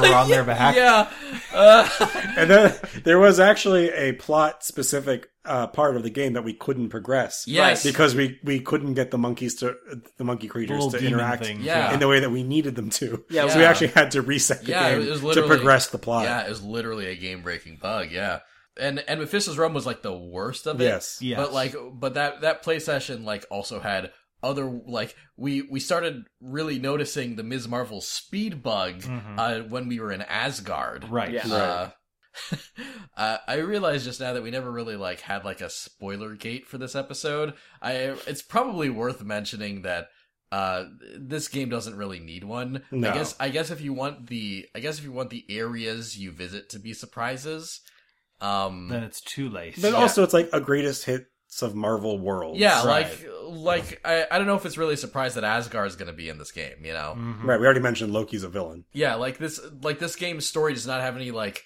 really like ground-shaking twists or anything. Nor Like, does it it's- have any relevance to other Marvel properties. Like Yeah. the story in this game didn't affect Marvel comics or Marvel Right, cartoons or Marvel right. movies in Yeah. any discernible way. or Marvel Ultimate Alliance too. Right. Yeah. I'm yeah, I'm I'm generally a, a pretty a pretty spoiler averse dude, but this this is one of those games where that doesn't really matter even for me. So Uh, yeah, that's, so yeah. that's a good caveat to, Yeah, to so- include. So e even yeah, even though we we didn't give you that spoiler warning, sorry about that, but it it's basically it's this is the first time it's essentially unnecessary. Yeah. Right. Yeah. Well, this and Undertale. Uh, that's it. going back to the discussion of characters, because I think that is really, like I said, one of the strengths of the game. Yes. One thing I enjoyed in the game design is that when you lose all your health, you cannot use that character again for a certain amount of of real world time. The Mm-hmm. way that's implemented is not always super great because like the time doesn't tick down if you're doing things in the character select screen, Mm-hmm. which doesn't really make any sense. Right. Like I, the idea there is they want you playing the game with other characters, and I actually like that design idea. I don't think it's always well implemented, but I like that in a game that has as robust and large of a roster as this, that they try to get you to shake up your your Yes. your play style a little bit and get you out of your boxes a little bit. I think I, I appreciate that design yes. decision. Yeah. yeah. So every time we would die, we'd have to like go back and figure out who we wanted to try Yeah. out next, which I think adds for me adds an element of of decision making and like choice Yeah. that is interesting. Yeah, and uh, in on paper, I think that's especially like a good choice and pretty true. However, in practice, a lot of the time, especially when Colin or I would die and we'd lose our mains, like you'd get back to base, and Colin and I would be like, "Okay, the timer's five minutes. Let's leave it on the screen and take a five minute break because I don't want to be anyone else." And uh, and, And you know, yeah. s- sometimes you gotta go to the bathroom. Yeah, Right, and we right. gotta go to the bathroom anyway, so just leave it. And and Max would would be a bit grumpy about that because he he really likes the the opportunity to play as many characters as we can. Well, and also waiting five minutes for someone to like you know play as a character again is not inherently a fun thing. To Oh do. no, it definitely isn't. Yeah, like like in that aspect, I don't know if that that bit of game design was fully thought through. no, it's Yeah. a good idea, but it's not well implemented. Yes, agreed with that. Yeah. The only thing that makes that forgivable at all is that the characters are not using game levels. If they didn't gain Yes. experience when you weren't using them, that would Yes. be Yeah. yeah. Yeah. They, The worst they do game design not pull choice. an Octopath Traveler. right. Yeah, it, uh, the like like we were talking about earlier, the frustrating thing is you have to go through and turn off auto leveling for everybody. right. Yeah. But um, but right, you once you pull out a character, you get to level them up essentially, and they're not necessarily the same level as your main. They're going to Yeah. be a little bit lower, Yeah, they- but they're they- high enough that you can fight in the world you're in. Yes, yeah, exactly. Uh, they they do gain experience if your party's like level twenty seven. You can still pull out a level twenty character that you've never used before. Right. Right. Yeah, So Marvel Ultimate Alliance also has a surprising amount of depth, I think, in other aspects of characters, Mhm. which is that it, you're not just leveling up your powers and you're not just leveling up your team, like we talked about uh, 69, play the 69. As you defeat more enemies, you also unlock different um, uniforms, different Yeah. uh, outfits, and then those each have their own set of powers um, or stat upgrades that you can then purchase. yeah. Um, so that's another cool aspect of progression where yeah. if you are playing as one character primarily, the more you kill enemies, the more uh, chances, not more chances, it's just you kill a certain amount of enemies and then you get a new costume, yeah, like um, which is really cool. Yeah, like basically every every character has their their default costume, obviously, and then three costumes they can unlock. Two of them you unlock by killing enemies, uh, and the final costume you unlock is by basically doing uh, these these simulator discs, a mini mission separated from the rest of the story based on your character. And once you finish that, you get their fourth costume. Right. It is, however, a solo mission, and it takes about 20 minutes, so we didn't do any of them. Yeah, It turns out it's not completely solo, as because we, tried to play one right, Right. before recording and it was Right. we stopped. But uh, if the only one person can play as the hero, but the other three players can play as the villains that they fight, yeah, Like the, mob the enemies. mob enemies. Right. yeah, right. It's yeah, it's, But then the game is also like if if you do that, you don't get um you don't get the rewards, Right. yeah, Which is like what. yeah, Why? Why? yeah, Why would I play this? it's yeah. again it's- the solo player version of this game is just it's not great No. yeah, no, this this is not a game you should ever play by yourself. Kind of kills We, ninety we, percent of the fun. we may have buried the lead a little bit. It's not a good game. it's not i would say it's also not a bad game No, Yeah. there's Yeah. there's parts of it that are bad. There's some bad design decisions. There's some bad coding. There's some missed QA testing. it is an incredible amount of fun. Yes. For four people sitting on a couch playing Yeah. a game together, it's a Yeah. lot of fun. That is true. Like, like it's funny. Uh, I feel like we keep calling back to a little game called Psychonauts. uh, th- like uh, Psychonauts was like the most I've enjoyed a story, but the least amount I've of fun I've had playing a game proportionate to that. right Uh, Marvel Ultimate Alliance is the worst game that I've had so much fun with. Yes. That the gameplay has just been, it just works, it works just enough in a four player multiplayer setting that you can just kind of have a blast with it, even when it's being really shitty in the coding section. i agree i would modify that just a little bit to say that marvel ultimate alliance is the buggiest game that i've had the most fun with Yes. Yeah. I think Final Fantasy Tactics Advance 2 is a worse game, but I had more f- I had a lot of fun with that game. Right. I think this is a buggier game right. uh, and still somehow yeah. immensely fun Mhm. when it works. Yeah. Yes. No. No. I, I agree. There are Yeah. times when it's working so poorly that you just want to turn it off and That turn you it back have on. to- if yeah, have that to you turn it have off. to turn Right. it off. yeah. Yeah. and not not all the problems with it are just bugs. No, There's of some course. legitimate bad stuff. Like the movement is kind of crappy. Mhm. You Like get stuck behind stuff so Yeah. easily. you get stuck behind stuff. You get stuck behind each other. Everybody, every character takes up the same amount of space, and it's Yeah. much larger than them. It's everybody takes up, up as much space as the Incredible Hulk. It's terrible. Walking through a door frame as a team is like a harrowing experience. two people. Oh, it's Right. wide enough for two people. Just kidding. It's not. You might, you You're might, both you might stuck ruin now. friendships just trying to walk through a door. Yeah. We were doing this thing right before we started recording where we had to kind of solve this puzzle realm that Loki had set up. And there's a part where, for some stupid reason, you do this 2.5D thing where you're like climbing up rock walls and It's- doing platforming. Yeah, it's a platforming Right, like which- section. That's terrible by itself, but on top of that, you're trying to negotiate this cramped landscape with three other superheroes with some of the worst pat like movement detection. So like I would be trying to climb up behind somebody else and then they would move the wrong way and I would fall all the way down and like glitch through the wall. And they'd have to keep going so that I would get summoned back. Well, that's the thing. The only redeeming thing about this is that the game is very quick to snap you back to the team. Yes. So like these things, this would be, and I was saying this while we were playing, and I still believe it's true. This would, this, these all things would be so much worse if they like made the game take five hours longer. Oh yeah. But because everything's so easy, like Yeah. you still do it quickly. It's just not fun to do, Yeah. Right. Yeah. which is not. I'm not like saying that's good. Right. Yeah, there was, there's not a whole lot in this game that was challenging. The most challenging thing would be a figuring out the weird gimmick of each boss because Oh, God. most of them Yeah. were weird and Oh! gimmicky. They weren't Uh, good yeah, fights. yeah, a lot of them Um, sucked. Or b that one time when everybody except for me died and I had to fight a boss by myself. but you did it. You did a I really did good it. job. Yeah, I'm I very did proud beat of you. so uh, there are a couple different levels of bosses.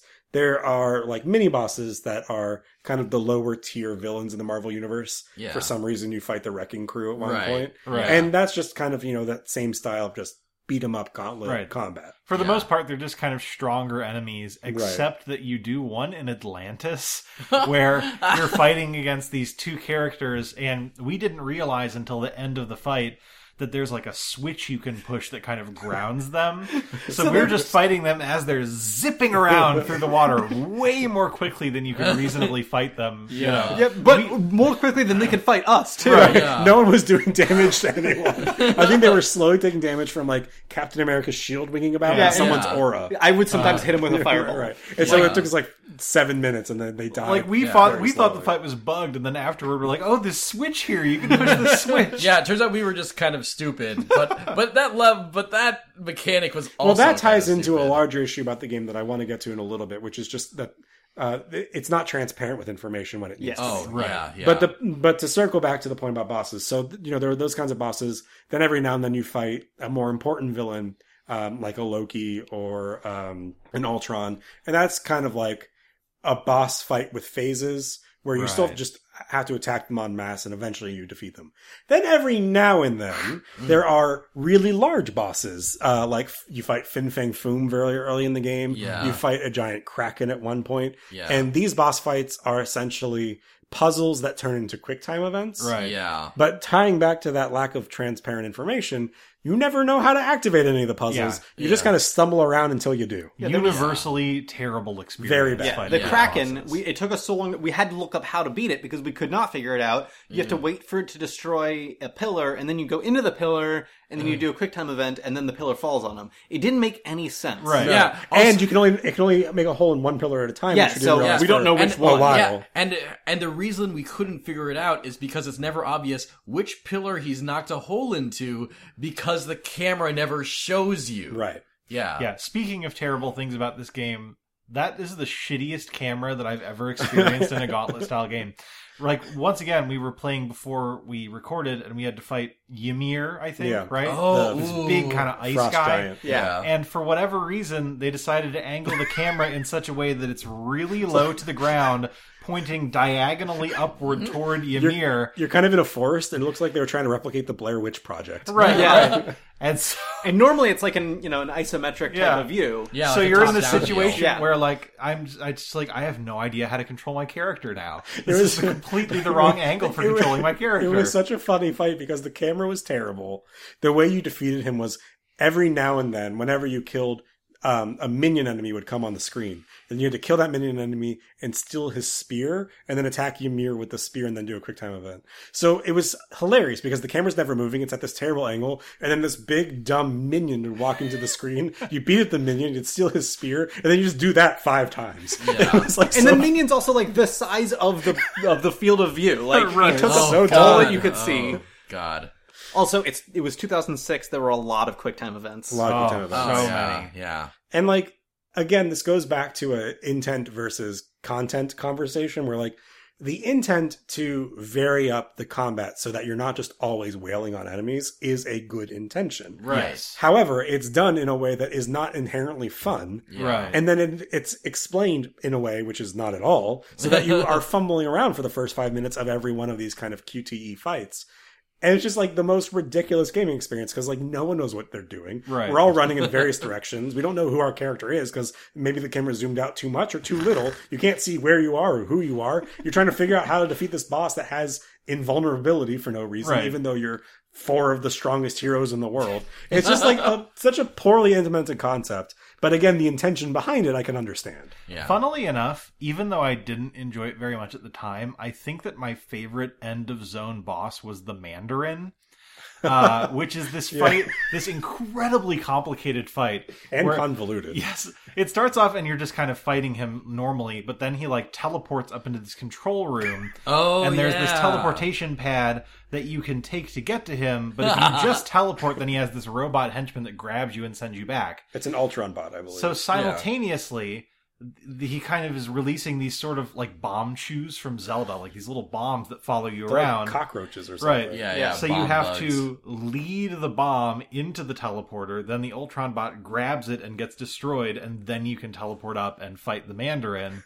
And like that's not a good fight. like it's mechanically, it's a disaster, but it's so much better than all of the other end of zone fights. It's like okay, I guess this is fine. Also, my and, favorite and thing. conceptually pretty cool and clever. yes, my favorite thing about that fight, though, is that Colin was so over leveled at that point that wh- every time we got into the Mandarin's control room, he would do like two attacks, Right. and the Mandarin would teleport away. So the fight, if we had just been fighting Mandarin, would have taken like less than a minute. Yeah. But because it was so finicky to get those bomb bugs into his little control room, it ended up taking us 15 minutes. Mm-hmm. Right. Most Yeah. of it was running around and trying to s- trying to skirt the little bugs where we needed them to go, Yeah. and got then to Colin just wrecking shot for five, s- literally five seconds. it got to the point where like because I could fly, I would just fly over the teleporter and wait. Yeah. we go up and fight the Mandarin, and then we do that again. It's such And a that weird was the fight. most fun that I had with an end of area boss. The best mid area boss was Pitfall. oh, pitfall. You know, you guys loved that, and I really didn't. So let's- let's we're break- gonna talk yeah. Let's about break that down a little bit Okay. because I think that's a really interesting counterpoint because I just think that was really fun. But uh, so basically, one of the um, world levels that you have is you get sucked into Arcade's Carnival. Arcade being a villain from who? I don't even know whose universe Arcade Right. is Um. Yeah, I'm, I'm not sure, but yeah, he's he's kind of a Marvel staple. They use him for a lot of stuff. in. Yeah. Yeah, g- generally whenever they want to do like sort of a like a murder tournament or whatever, Mm-hmm. they Mhm. generally like kind of put Arcade in there as the guy who orchestrates it. And- one one of the guys who orchestrates it. They have a couple characters like that in the Marvel universe. it. And just to be clear, on balance, I liked Arcade's level a lot. The Sure. whole thing I liked a lot. Of it. It was Like really when neat. Colin killed us all with, uh, with the bumper car. yeah, there's some pits that if you fell into the pit, you would die. so Instantly die. I knocked everybody into the pit with a bumper car, and I drove my bumper car into the pit. Like, you know, penance. So uh, within this carnival world that Arcade has set up, there Murder is- World. Murder World. Thank yeah, you. Murder World. There is a uh, arcade machine, yeah. and you have to unlock the ability to enter the card arcade machine. And when you do, it's literally just Pitfall. yeah. Uh, you're playing Pitfall, but you're doing it as whatever hero you are. Yeah. and they're like just dropped into the world of Pitfall in a With- way that with, actually. with that eight bit aesthetic. With, in a way that I thought was actually uh, really adorable, like watching Nightcrawler do his like little pounce run Yeah. in the Pitfall world was amazing. Yeah, I I liked it a lot. Like, and basically, it was a very forgiving version of Pitfall because Yes. basically, like, uh, it would it would cycle between each of the four characters, each of the four players. Like, if if you if say I'm playing and then I die pl- playing Pitfall, it would cycle over to Colin, and then when he died, it would cycle to Sean. Then when Sean died, it would cycle to Max. And basically had an infinite amount of lives to keep fucking up and keep taking turns and it didn't boot you back to the beginning. Yeah. you just dropped in exactly where you were essentially. Yeah. Um, I think that there's a worse version of this minigame which boots you out of the arcade every time someone dies or every Yeah. time all four of you die. Yes. Or you have to start over every time. Right. Yeah. I think the reason I didn't end up hating it was because it was so easy and forgiving that like Yes. dying had no consequence other Okay. than like a waste of a millisecond while the next person dropped in. yeah. I, I can see where you're coming from. I think the issue for me was that um, I thought the first screen was really cute and charming, but it felt like that was like half an hour of Pitfall, It was way longer than it needed to be. we we did play through the entire. It was the entire first level of Pitfall, Right. which is uh surprisingly long. Right. And then Yeah. also there are these gold bars or something that you can like Gold collect. coins, yeah. Yeah. You can collect throughout the level, and we collected all of them, and the game did not make it clear as to whether or not that was necessary Yeah. and Or, whether like- or not we got anything out of yeah, it. we have no idea if that was anything. Maybe it was money. Maybe we- Right. each gold coin each of us collected was our own money. We have no idea. Yeah. that leads to a deeper conversation we can have about how it Mm-hmm. hid information. right. Yes. So we kind of hinted at that a little bit before. yeah. One of the major problems I'd say with this game is that a lot of the transpa- the information is just not transparent enough. Yeah. this is obviously one of those situations where like we felt like we had to collect all those gold coins, which meant a fair amount of backtracking within the game of Pitfall. Yeah. But the, when we loaded into Pitfall, it didn't tell us to collect them. It didn't tell us what would happen if we did. yeah. And when we got out of Pitfall, we didn't see any tangible record of that of doing that. Yeah, like yeah. it didn't like we didn't have more gold in our purse all of a sudden. We didn't see experience. That gold wasn't then used anywhere else. Yeah. I mean, maybe we did have more gold in our purse, and But we, we- have no idea. Right. Right. There wasn't a record of that. Right, There wasn't like, oh, you collected this much and it goes up. We Like never this saw would that. be a great game to have like a combat log. You know, you can like, go Right. into pause and just see what happened. Yeah. because a lot of the time we didn't know. Sometimes we would just level up, and we're like, why did I just level up? Right, I just right. built a statue. Right. Yeah. yeah.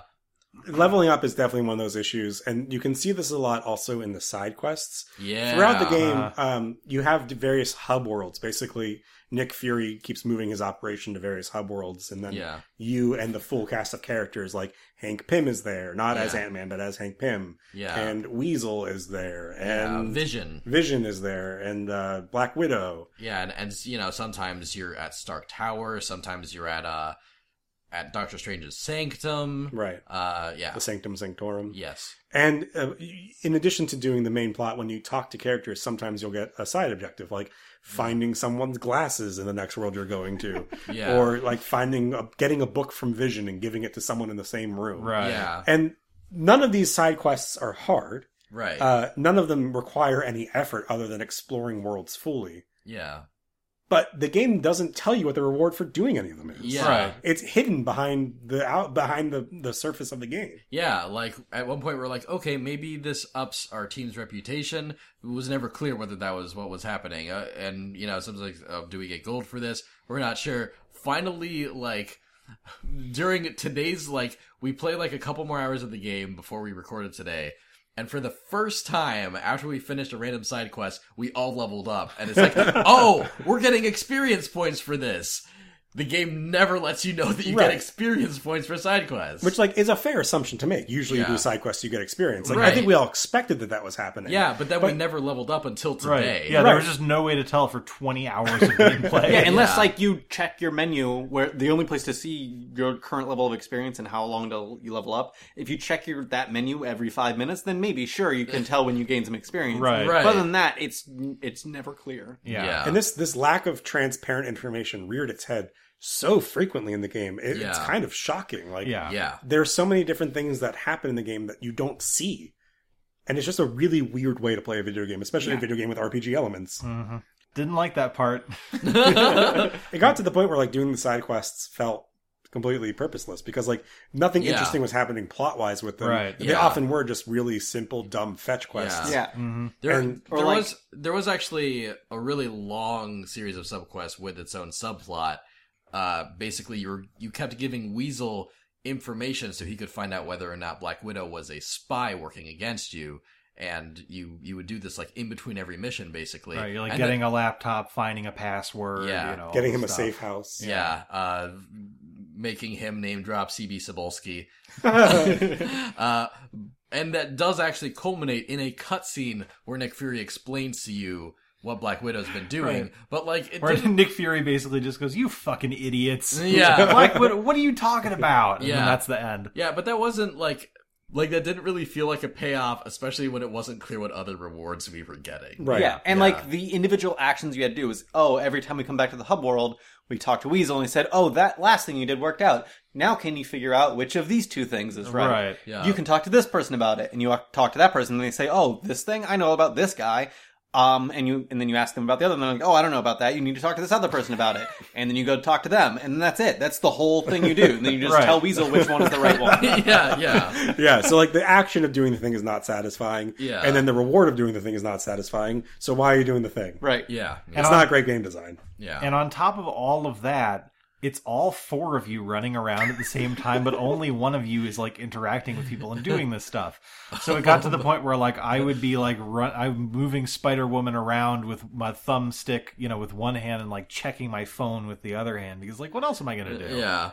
Oh man, so that actually reminds me of something else we can talk about, and that's for the most part, everyone has an equal amount of control over most of the aspects of the game. Oh yeah. Including the camera. Include yes, everyone can, gets to control the camera. So if I want to move it to the left and Colin wants to move it to the right, it just looks like a nightmare on the screen. and and like you know ev- everyone gets to pause whenever they want and navigate the menus but then there's occasionally a point where like we go to save like someone can someone can select to save the game anyone can select to save the game however uh, then a notice will pop up are you sure you want to overwrite your last save and only player one like like which characters got control over what was really arbitrary sometimes arbitrary. Com- sometimes random Yeah. like and going deeper, the thing that I really don't understand about that is the Mm. game then, I don't know if it actually is doing it, so I'm going to say quote unquote, saves the game for each player. yeah Yeah. It- So it Right. the does. fact that it's doing that, no, I, I know that it does. yeah. I just don't know if it's actually saving it. You know what I mean? Or if Yeah. it's like, is anything actually being written for that player to any file? I don't know. yeah um Or well- is it just saying that it's saving the game as it like Yeah. cycles through as a right yeah it, it cycles through because it is uh it is putting a save file on each of our each of our separate profiles uh so that way if i uh if i go to play by myself i can load up that save but you can do the same thing And Uh, The- yeah, the play thing that's by weird yourself. about that is if, if if it's doing that for all the characters, why can't any player just save a game? Right. Why does it like, always have to be player? yeah one? it, no It's that, so weird. that's so Daniel weird. is the supreme guardian of my Marvel Ultimate Alliance save Right, and file. that doesn't ask each Right. player to save their file. Right. If Daniel says okay, it does it for everybody. Yeah. yeah It's like, you know, this is a really minor thing, but again, it Right. gets to that point of like it gets to the point of the, the thought behind everything isn't always Yeah. there. Yeah, like, and it's just so weird, like, the, the things that it locks everyone but player one out of doing. Why, if you're doing that for some things, why you're not doing that for things like the camera and like things that are a mess when four people try to use it at the same time? Right. Uh, yeah. really strange. I, I think actually, like, that culminated in just none of us bothering to control the camera at all and just letting Yeah. the game do it itself, which was also not always a great idea. No. Today I was doing a little bit of subtle camera control. Oh, Okay. nice. Like I Okay, was kind of cool. rotating it to behind us when it was stuck to the side of us. Ah, all right, Max had our backs. Cool. Nice. Literally. Thanks. Yeah. Hey. yeah, Hey. Thanks, Max. Another small game design thing that I find really hilarious in this game, which is going to be hard to describe to someone who hasn't seen it, but maybe you guys can help me, We'll is when you're doing dialogue with uh, anyone in the game, uh, whoever initiates the dialogue, either by walking into the room first or approaching the character and pressing square, try. Yeah. gets to control the dialogue. And, uh, you know, sometimes they'll say something and sometimes you'll react. And um, each player has their own color. So Yeah. uh, for instance, player two is red. So Yeah. all of their dialogue shows up in red. right.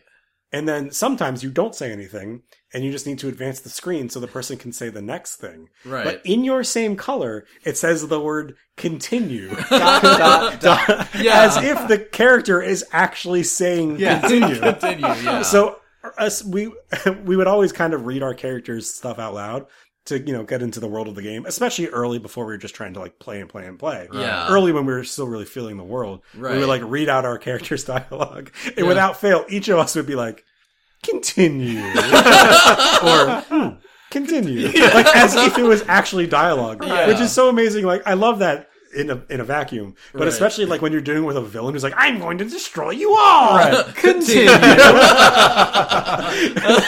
Uh, it's just it's very funny to me. It's Yeah. just like they No. didn't they didn't dis- they didn't visually distinguish the word continue from dialogue. Right. Yeah. So it essentially was dialogue. Yeah. Yeah, that- it just seems as though every character is kind of in a very sultry way, in, Yeah. you know, uh, encouraging uh, the villain to keep talking. yeah. That that was really fun. Uh, this reminds me of some other fun discrepancies in the game's dialogue. Uh, so I was playing through the game as Nightcrawler, uh, who Oh, was Oh, Jesus. who is a DLC character, right? He was not he was not playable in the base game. Uh, but then they then they released like six DLC characters. Some of them were like NPCs or just unplayable in the game story. Like Doctor Doom was uh was a DLC character.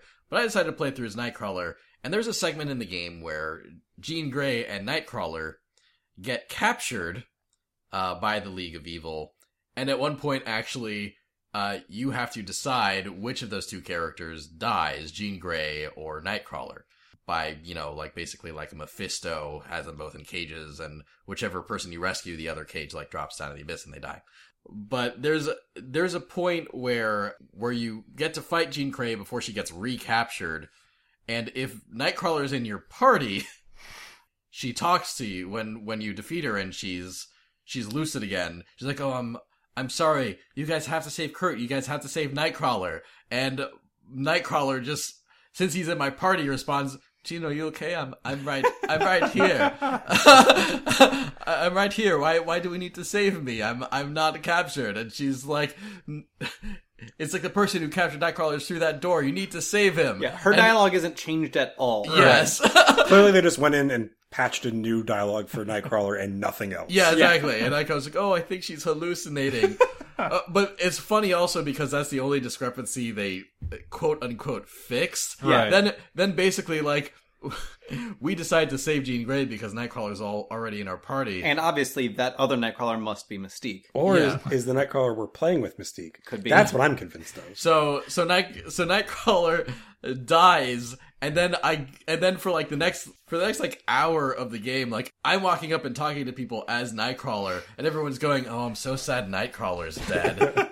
And you don't have any different dialogue. It's not like Nightcrawler can be like, "Wake up, people! I'm here." Yeah, yeah, exactly. Like, yeah, he Nightcrawler's Nightcrawler's just apologetic that Nightcrawler's dead from that point forward. In in general, there's not a ton of like character specific dialogue interactions. There's there's some. yeah, there, Another there's a, side. there's a handful. I think Yeah. there's enough, really. Yeah, they, like they don't. i- If you're taking on your own villain, you'll have a little conversation about that. Uh, Yeah. like if you're in Doc, in Doctor Strange Sanctum, Sus- Sus- if you're in Doctor Strange's sanctuary, mm. It's a, it's a tongue twister. if you're in Doctor Strange's house, Yeah. Uh, if you're in Doctor Strange's house, you can go and talk to Wong, and you have a special little interaction with him. Yeah. Um, there's a certain room in Doctor Strange's house that you can only go to if you have Doctor Strange in your party. yeah. Things like that. But Yeah. there's not there's not a whole lot of it. There's not like No. cross universe Right. interactions. Like Yeah. the entirety of Spider Woman's is at one point she runs into her villain and they're just like, Oh, I guess only one sexy pheromone bleeding person can be in this town and then yeah, they fight. and then they fight. yeah. Uh, although that is cool. Like sometimes if you like encounter a villain and you have a relevant hero with you, like they will have a dialogue, which is cool. And if you don't, sometimes they'll kind of, sometimes they'll kind of hint at it. Like uh, when you fight the Wrecking Crew, like the, the leader of the Wrecking Crew will be like, "Ah, too bad Thor's in here. I'd like to wipe his hammer off of his face." That's not. that's not what he says. Why does he have a hammer on his face? And if it's there, wouldn't the villain want to keep it there? yeah. I'd like to wipe that hammer onto his face. There you go. That's yeah, better. yeah, that's that's what he said. That's how you I'm- hit people. You I'm wipe 'em. remembering now. yeah, The Wrecking Crew now comprises of the Brawny Man, yeah. the paper towel. I think. right, yeah. But I, I think there are enough like cute moments like that. The game doesn't need to be like packed to the brim with them. I, I think the amount they had was was cute enough. yeah, I agree. Something else that we haven't really covered a lot of, but we've covered some of the stuff behind it a little bit, is the presentation of the game. So, kind of in that same vein of like, they wasted all of their Q and A budget, uh, not Q and A, QA budget, like early in the game. Yeah, They right. also like clearly paid for three good motion or three good cinematic scenes, and the rest of the graphics in the game are almost like terrible. Right. Yeah, but like this- the this first was a- cinematic is really good. Yeah. Late game, there's an excellent cinematic Yeah. that's Yeah. very short and like it was kind of surprisingly good. Yeah. But then the rest of but immediately after you pop out of that cinematic, like you see um The oh, what's his name? The Watcher. And the- he's really well rendered in the cinematic. And then Yeah. it pops out and you're in the game world and he looks like a giant baby in a diaper. And it's just- it looks awful. character model's real bad. His character model is so bad. The- Oh. and the dichotomy but the discrepancy between yeah. the the stuff they paid for and the stuff they did not pay for Yeah. is so stark. Well, Yeah. the the game was uh was the early PS3 and 360 game, and I th- I think we're kind of underestimating what a gra- what a like how far we've come since then. like, because I remember thinking that those were like even the in-game graphics like looked pretty good when we were playing the game for the first time. That d- did not age well at all, No. and and we were playing the HD update Right, right. uh, which you know, like, kind of bumped the resolution a bit, right? But sometimes that just makes things look worse. yes, Yeah. yes, Yeah. it does, and yeah, they didn't, they did not work hard on this HD remaster, No. like in in terms of HD remastering it, they did not. To round out the conversation on presentation, I think we also were all individually noting how bad the sound design is, specifically the sound mixing. It's Yeah. rough. Yes. It's really if, rough. If there's multiple sounds at once, it like will choose a part of one to be loud and then Yeah. a part of another to be loud immediately afterwards. So you Yeah. get like half of a line and then like an explosion sound. yeah. Or like sometimes we were in a bass fight earlier today and the music didn't play. Yeah. So there was just no music. so anticlimactic. Which like Yeah. quick time event fights are already anticlimactic, and then to not have any sound behind that is further so. Yeah. And then immediately after that, like there was a scene with Doctor Doom, and we couldn't hear his dialogue. Yeah, we could hear, like- because the music was too loud. the character that was talking to him, we could hear his dialogue super loud, and Doctor Doom was super quiet. Yeah. yeah. The music was super loud. Yes. The cutscenes too, actually. Like when we were watching that last cutscene, suddenly it's like, "Hello, I am blah blah blah. Welcome to the realm I pulled you out of." And you're like, Yeah. "What? What? Talk louder, large baby man." Uh, Sound mixing is just not this game's strong suit. No. I I'm kind of sad. like to talk about it for a second. I, I I think it works that our the title of each play this episode is the title of the game, but I'm kind of sad we don't do the thing where each of our titles are quotes because because Speak louder, you stupid baby man. Yes, speak, speak louder, large baby man would be a great title for this Daniel, episode. if you think I would let you title this any episode anything other than Weem Turkey's Done, oh, you got another you're, thing right, coming. you're right. You're right. That'd be a good subtitle, though. So that's, in a nutshell, Marvel Ultimate Alliance. You know, normally we like to have a slightly more structured conversation about video games. Yeah. This was kind of a messy conversation. Yeah. But you know what? It's a messy game. and, and a messy game deserves a messy conversation. But you know what? I think it was a fun conversation. Just and like the like, game. it's a fun game. Oh, wow. It's perfect. This is the perfect episode. this, is the, this is the moment where we all learn a life lesson.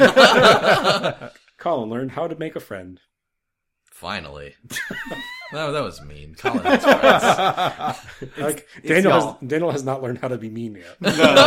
I'm working on it. It feels bad immediately afterwards. Yeah. Dan- my favorite thing about Daniel uh, is whenever you ask him to insult someone, his go-to is to just call them handsome. it's like, I mean, try to insult Sean right now. You're just gonna call him handsome. Do it, Daniel. You know what, Sean? You got a good chin on you. It, it, uh, it, it brings out your face. Fuck you. See, he's got the tone of an insult right. It sounds like it could be an insult if the words coming out of his mouth were not complimentary. Which is also a lot about how we talk about Marvel Ultimate Alliance. it could be an insult, but in the end, it's a compliment. Yeah. So, fellas, one thing we like to do on the show is after we've wrapped up a conversation to kind of give our final thoughts. Yeah. Um, so, as our guests, Con or Sean would, Colin or Sean? Con or Sean, Sean or Colin, would either of you like to go first? Um, I'll go first. I think overall, Marvel Ultimate Alliance is a bad game. It's well, I mean, it's maybe not bad. It's not good. it's definitely fun though. Yeah. it was Yeah. a lot of fun, and if you can have four people playing together, sitting on a couch together, you're gonna have a good time. yeah. If you try to play it one player, I don't think you're gonna have a good time. I Oh, can't no. imagine playing Yeah. this game solo. Oh, no. It's, yeah. It's rough. Sean? I think that a lot of my enjoyment of playing this game didn't just come from playing with three other people, but came from playing with three other close friends. Yes. Like if this had an online mode where I was just on mic chat with three Oh. randos, Oh, yeah. I would No. hate this game. Oh, yeah. I would also hate playing it solo. There are a lot of respects in which this is a bad game. Right. It has several game breaking bugs that we encountered repeatedly. There are a lot of questionable design decisions. There's a lot wrong with it, but there's definitely something there that's very compelling. Um, there's a there are definitely a couple of design aspects that I really enjoy, and I think that if you have a couple of good friends, a case of beers, and some patience, this can be a really fun game. You know, Sean, I, I appreciate you playing this game with us because Yeah. hype is the worst. hype never does anything for anyone but the person hyping it. Right. Yeah. Like it, no one's experience of a thing is is improved by someone else hyping it. it's just not how human nature works. Yeah. yeah. And also, nostalgia is great, but when you don't have it, nostalgia can be something that makes you feel othered. So I really appreciate the fact that you played this game with us and put up with years of us talking about this game and then finally having to like actually play the buggy mess that it is, which we never mentioned. yeah. Uh, you know, uh, coincidentally. Well, um, Uh, thank you. I appreciate that, but you know, it wasn't a chore. Um, ultimately, I had a good time. Ultimately, you had a good time. Oh. Oh. Thanks to this Ultimate Alliance, I ultimately had an ultimate time.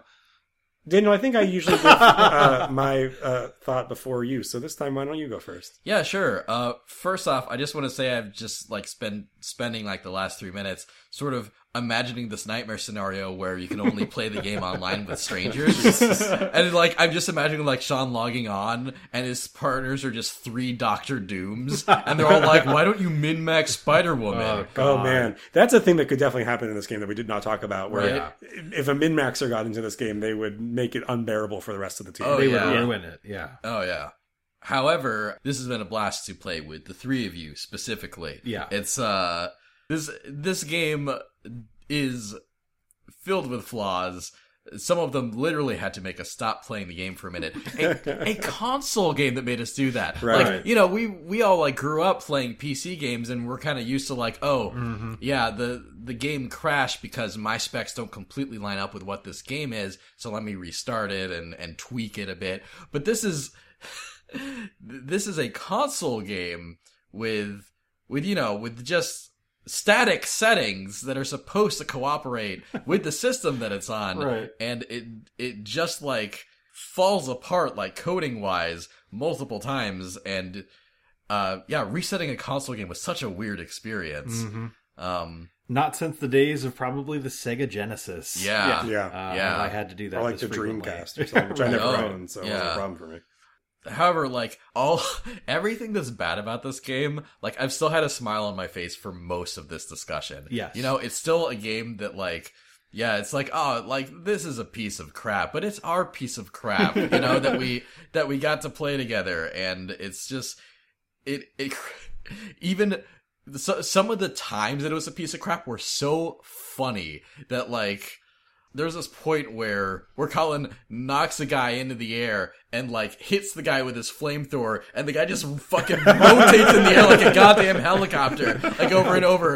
And it's, like clearly the game was not meant to do that animation, but it was so funny. Like playing the game with three people that you love, it's such an experience. It's a story that you get to tell. It's a romp and i i really i really did value like being able to do this after 10 years it's still as fun as it was even if it's much clearly worse than we remembered It actually makes me think of like going on a family vacation as a kid. Like even if like Yeah. the car breaks down or you're like canoeing and you're covered in mosquitoes, or, like you're camping and you forgot the thing that blows up the air mattress, like you're still having a good time because you're just trying something weird and you're with people that you love. yeah, Yeah. Uh, that was definitely the Marvel Ultimate Alliance was the family vacation of video games for all that that entails. That's such a beautiful tagline. I almost don't want to give my impression. Go Just for like it. to leave it Please- at that. yeah please do though You know, I think it's. I don't think it's a controversial thing to say that grouping people by their demographic, by their generation, is problematic. And people like to say, "Well, millennials are this, and Gen X is Right. that." But yeah there is there is a truth in people who are of a similar generation go through similar cultural touchstones and those inform the people that you are yes. Yeah. and we are of a generation that came about when technology was a thing the internet was a thing video games were a thing but we weren't born into it it wasn't native for us yeah and within that, one of the things that I love so much about Marvel Ultimate Alliance is it really harkens back to a thing that really wasn't even much of an experience when that game came out, which is getting a group of friends together, sitting on a couch, and playing a video game together. Mm-hmm. yeah And even in 2006, when this game came out, that was already losing steam. yeah that, was, that was Right. being phased out for sure with the advent of online gaming and so much of what made this game stand out for me as a as a late teenager early 20 something when i played it with the with the two of you and john the first time yeah 19 was that idea of going to blockbuster renting a video game for the weekend yeah and going to someone's house and playing it for as long as you could yeah together Mhm. not taking turns not being com- not being competitive playing a cooperative game together in the same room where you can see each other and you can feel each other yeah and at the time that was already fading into the past yeah yeah and now most games don't even ship if they're com- if they're co-op or competitive Right. with a couch option. Yeah. It just Yeah. isn't a thing that games are concerned about. Yeah. There are a few diff- there are a few exceptions. Sometimes sports games, uh, fighting games, obviously. Mhm. Sometimes shooting games. and and if it's not one of those three genres, it's a Nintendo game. Right. Yeah, It's or just an indie game. yeah, right fair an to indie say. game that is also Yeah. trying to tap into this very thing. Uh-huh. Yes, yeah, yeah. and so to be able to at this at where we are in our lives which is we're all in different places obviously but like Mhm. we're all in a transitional period in some way you know colin and sean you're approaching the end of your 20s Yeah. daniel you and i just left our 20s i'm Yeah. about to have a kid Yeah. there is there is um a beauty for me in holding on to something that feels so reminiscent of a time that is no longer accessible Mm-hmm. and that is what marvel, marvel ultimate alliance gives me It is literally no longer accessible. Right. Thanks, Activision. so I mean, that's just further further proof. That's just that's just furthering what we're talking about here, Yeah. though. That this this is not a thing that's prioritized in the world of video games anymore. Right. There's a belief that either people won't play couch co-op together anymore, or there's not a reason to monetize that that thing. That not enough people are doing it. That it's not worth building. It's not worth the time the yeah. investment to put into your game. And what we're losing in that is we're losing that experience of gathering your friends together and having this communal experience in the same room. Yeah. And I think, I mean, not to get too like, you know, heavy and extrapolate too far from this, but like that also speaks to a lot of the issues I have with the way that we interact with technology as a society these days, which I think is reducing our, our, our pathways to empathy because it takes us out of us of a shared space and puts us into a personal space that we don't have to ex- coexist with each other as much as we used to. Mhm. People can exist in their own private worlds at any time. And I'm just as guilty of this as anyone. Like I am just as guilty as like if I have 30 seconds of downtime, the first thing I do is pull out my phone and I disappear into that world. Sure. Right. And the experience of, of gathering together and sitting on a couch and playing a game is the antithesis of that experience. And as someone who eh, who feels the pushback against these these tiny private worlds we've created, especially as I'm considering about to have a child who's going to be born into this world, Right, who's going to have right. a native understanding of this technology. It is Yeah. not going to know any other way, and that scares me in the way that like all change scares people of older generations. Right, Obviously, like yeah. most of what I'm saying just is, hey, I'm old now. This conversation got way off topic. I think what we're the crux of what we're trying to get at is that it's a lot of fun to sit on a couch with your friends and play a video game, Yeah. and that's something that you can't do anymore. Especially not with this game because you can't buy it. yeah. yeah. Well, Sean, I'm gonna I'm gonna set you up with an alley oop here. Oh, So you ready to slam it home? okay. I think ultimately, my thought on Marvel Ultimate Alliance can be perfectly summed up by Nightcrawler's most popular line. Sometimes I enjoy this too much. Max really does. cool. All right. Yeah.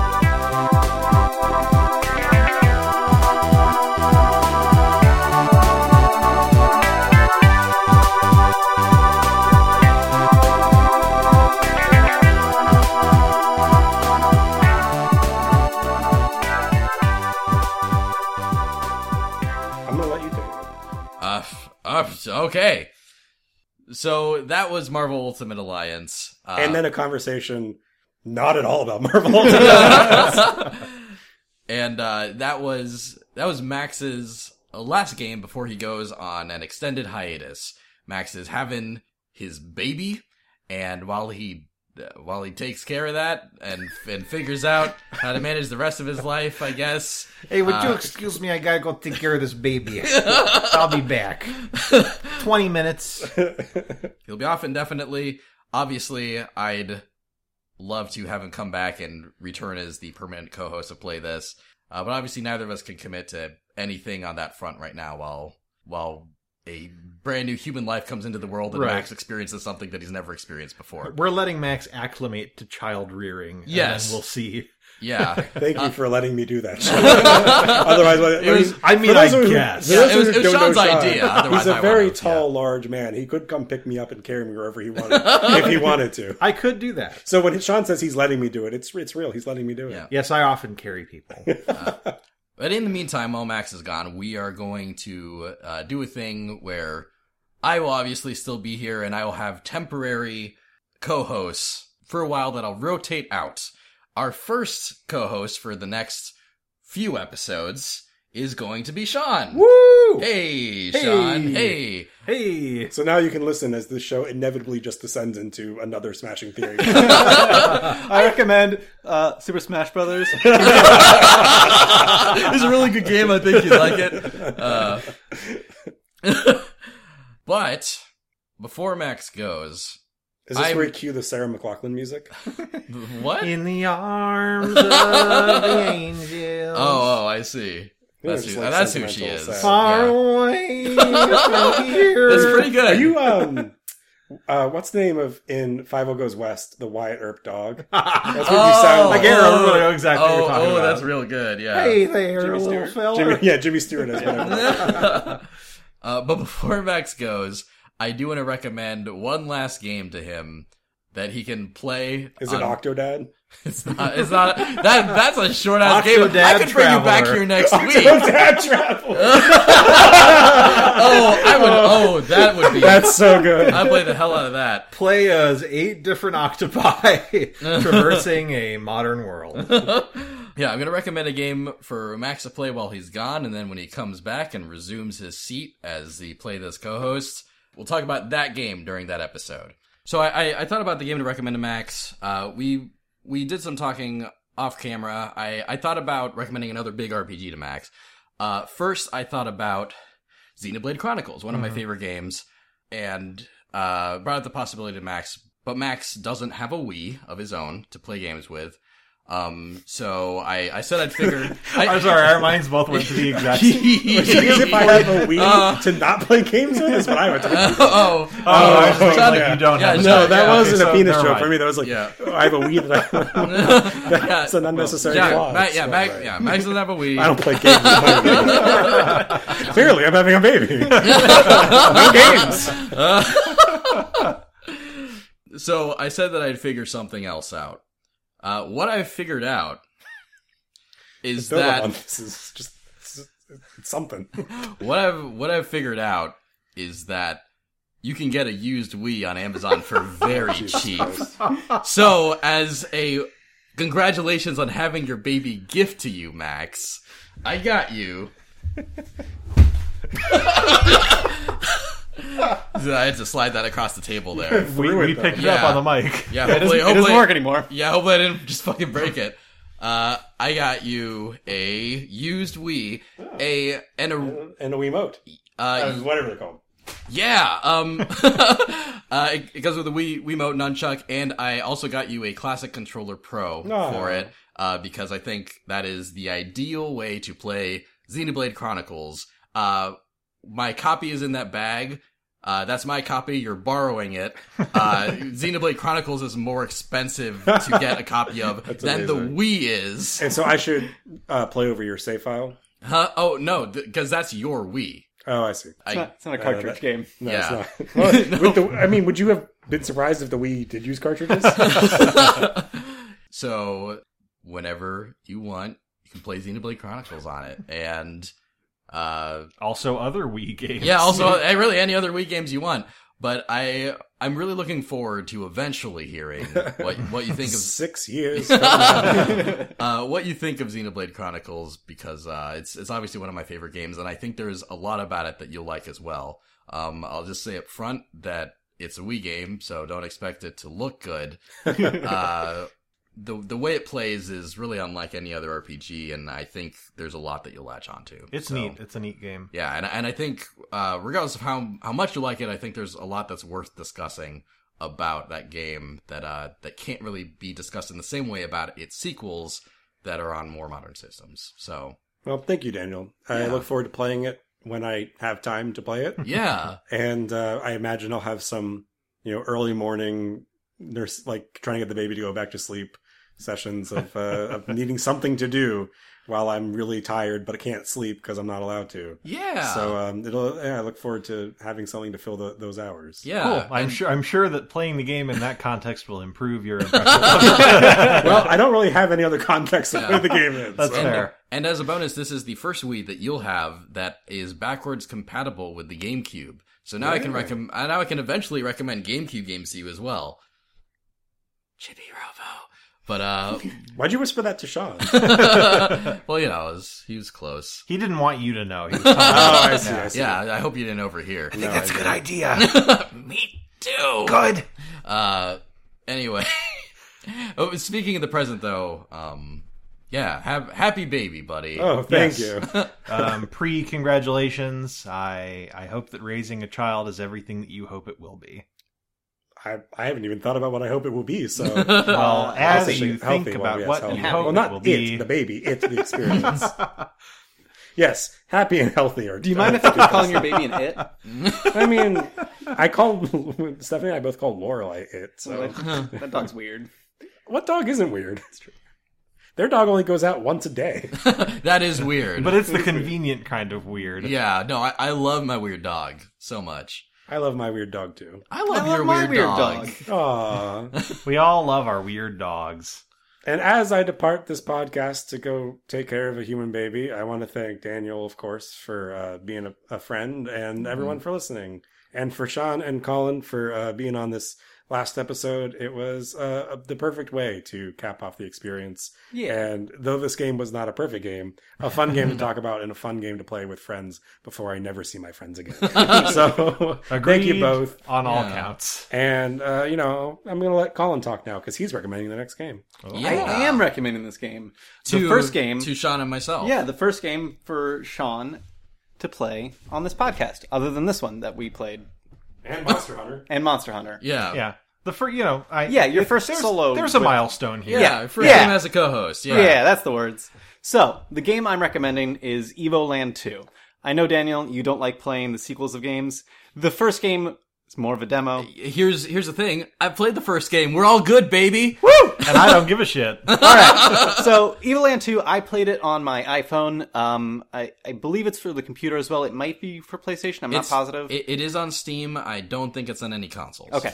Well, it's a lot of fun. It's um, not a perfect game, but it's kind of a um, teardown of a bunch of different styles of RPGs that I think both of you will enjoy. Yeah. Sort of a meta thing. right? Yeah, exactly. Okay. It's super, super meta.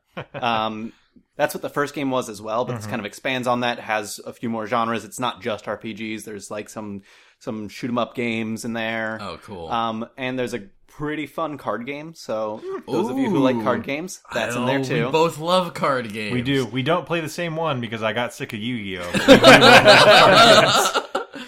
It's uh, it's not the most in depth. I think you'll both probably be a little bit angry at how you don't have as much control over it as you would like, Okay. but it's still fun. okay. Um, cool. Yeah, it's it's fairly short. It took me about twenty hours to beat it. Uh, if you do hundred percent completion, it'll take a little bit longer, but you know it's not not a strenuously long game. So Cool. Nice. Yeah, that that's a good recommendation, Colin. Thank you for that. yeah, Yes. Yeah. I, uh, I appreciate it, and I'll look forward to playing it. great. Nice. Cool. Well, now that we're done, I guess. God, this is gonna be so weird without Max. I'm gonna miss him so much.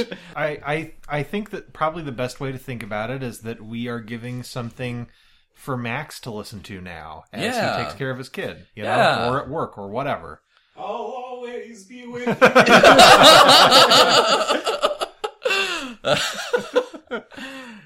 But Yeah. I guess we should s- do the sign off now, right? Yeah. Um. I, I guess do we have like any any last thoughts, Co- Colin? Thank thank you for guesting. Yeah, On our thank show. you for having me. Yeah. Uh, really. Eventually, I'm like down the line. I'm probably gonna ask you to be a temporary co-host. Also, I hope you're cool with that. Uh, you obviously you're allowed to say no. uh, a- anything you'd like to say before we get out of here? Uh, no, just thank you for having me. Um, I think you both are gonna really enjoy Evil Land 2, and I'm looking forward to hearing your discussion about it. Cool. Yeah. I'm looking forward to playing it. All right. Well, thanks everyone for listening. Uh, if you managed to grab Marvel Ultimate Alliance before I got pulled off the store and you want anything to say about it, if you've played Evil Land 2, uh, want us to read your thoughts about it on our next episode, uh, send us an email to feedback at playthispodcast.com or tweet us at playthispodcast on Twitter. Uh, give us a follow and, and stuff. Uh, we, we like it when you do that. Uh, Yeah. that helps us out a lot. And thank you so much for listening to us, and thanks to any incomers uh, from Smashing Theory that Yes. that are gonna listen to me and Sean do this now. It's gonna be different than Smashing Theory. Uh, but I think you'll enjoy it if you if you like us on that podcast. yes, that that feels likely. Yeah. we're we're gonna try to sound smarter than we do on Smashing Theory, but I don't know how smart we can get. Uh, No, I I've, I've actually been thinking about this, and I'm going to be like doing research and doing and like notes and things. And trying to Holy think Of shit. things we can talk about. wow. Because I want to keep the play this train of like intellectual gaming discussion going. I think it's my favorite thing about the podcast. Yeah, and, So, uh, and now we'll that see. and now that Max is leaving, there's going to be a gap of intellect. so uh, so thank you for that. Absolutely. All right, thanks everyone for listening. Uh, oh shit, can can you say the first part? I'm going to. Okay, great. It's dangerous to go alone. It's Game Alone. Fuck. Yeah, Already I'm fucking up. ah, I'm never going to be able to carry the torch. you're doing great. It's dangerous to game alone. Play this. I thought Colin was going to say something at the end. He just stared at me silently. thanks, Colin. Okay, bye. Bye.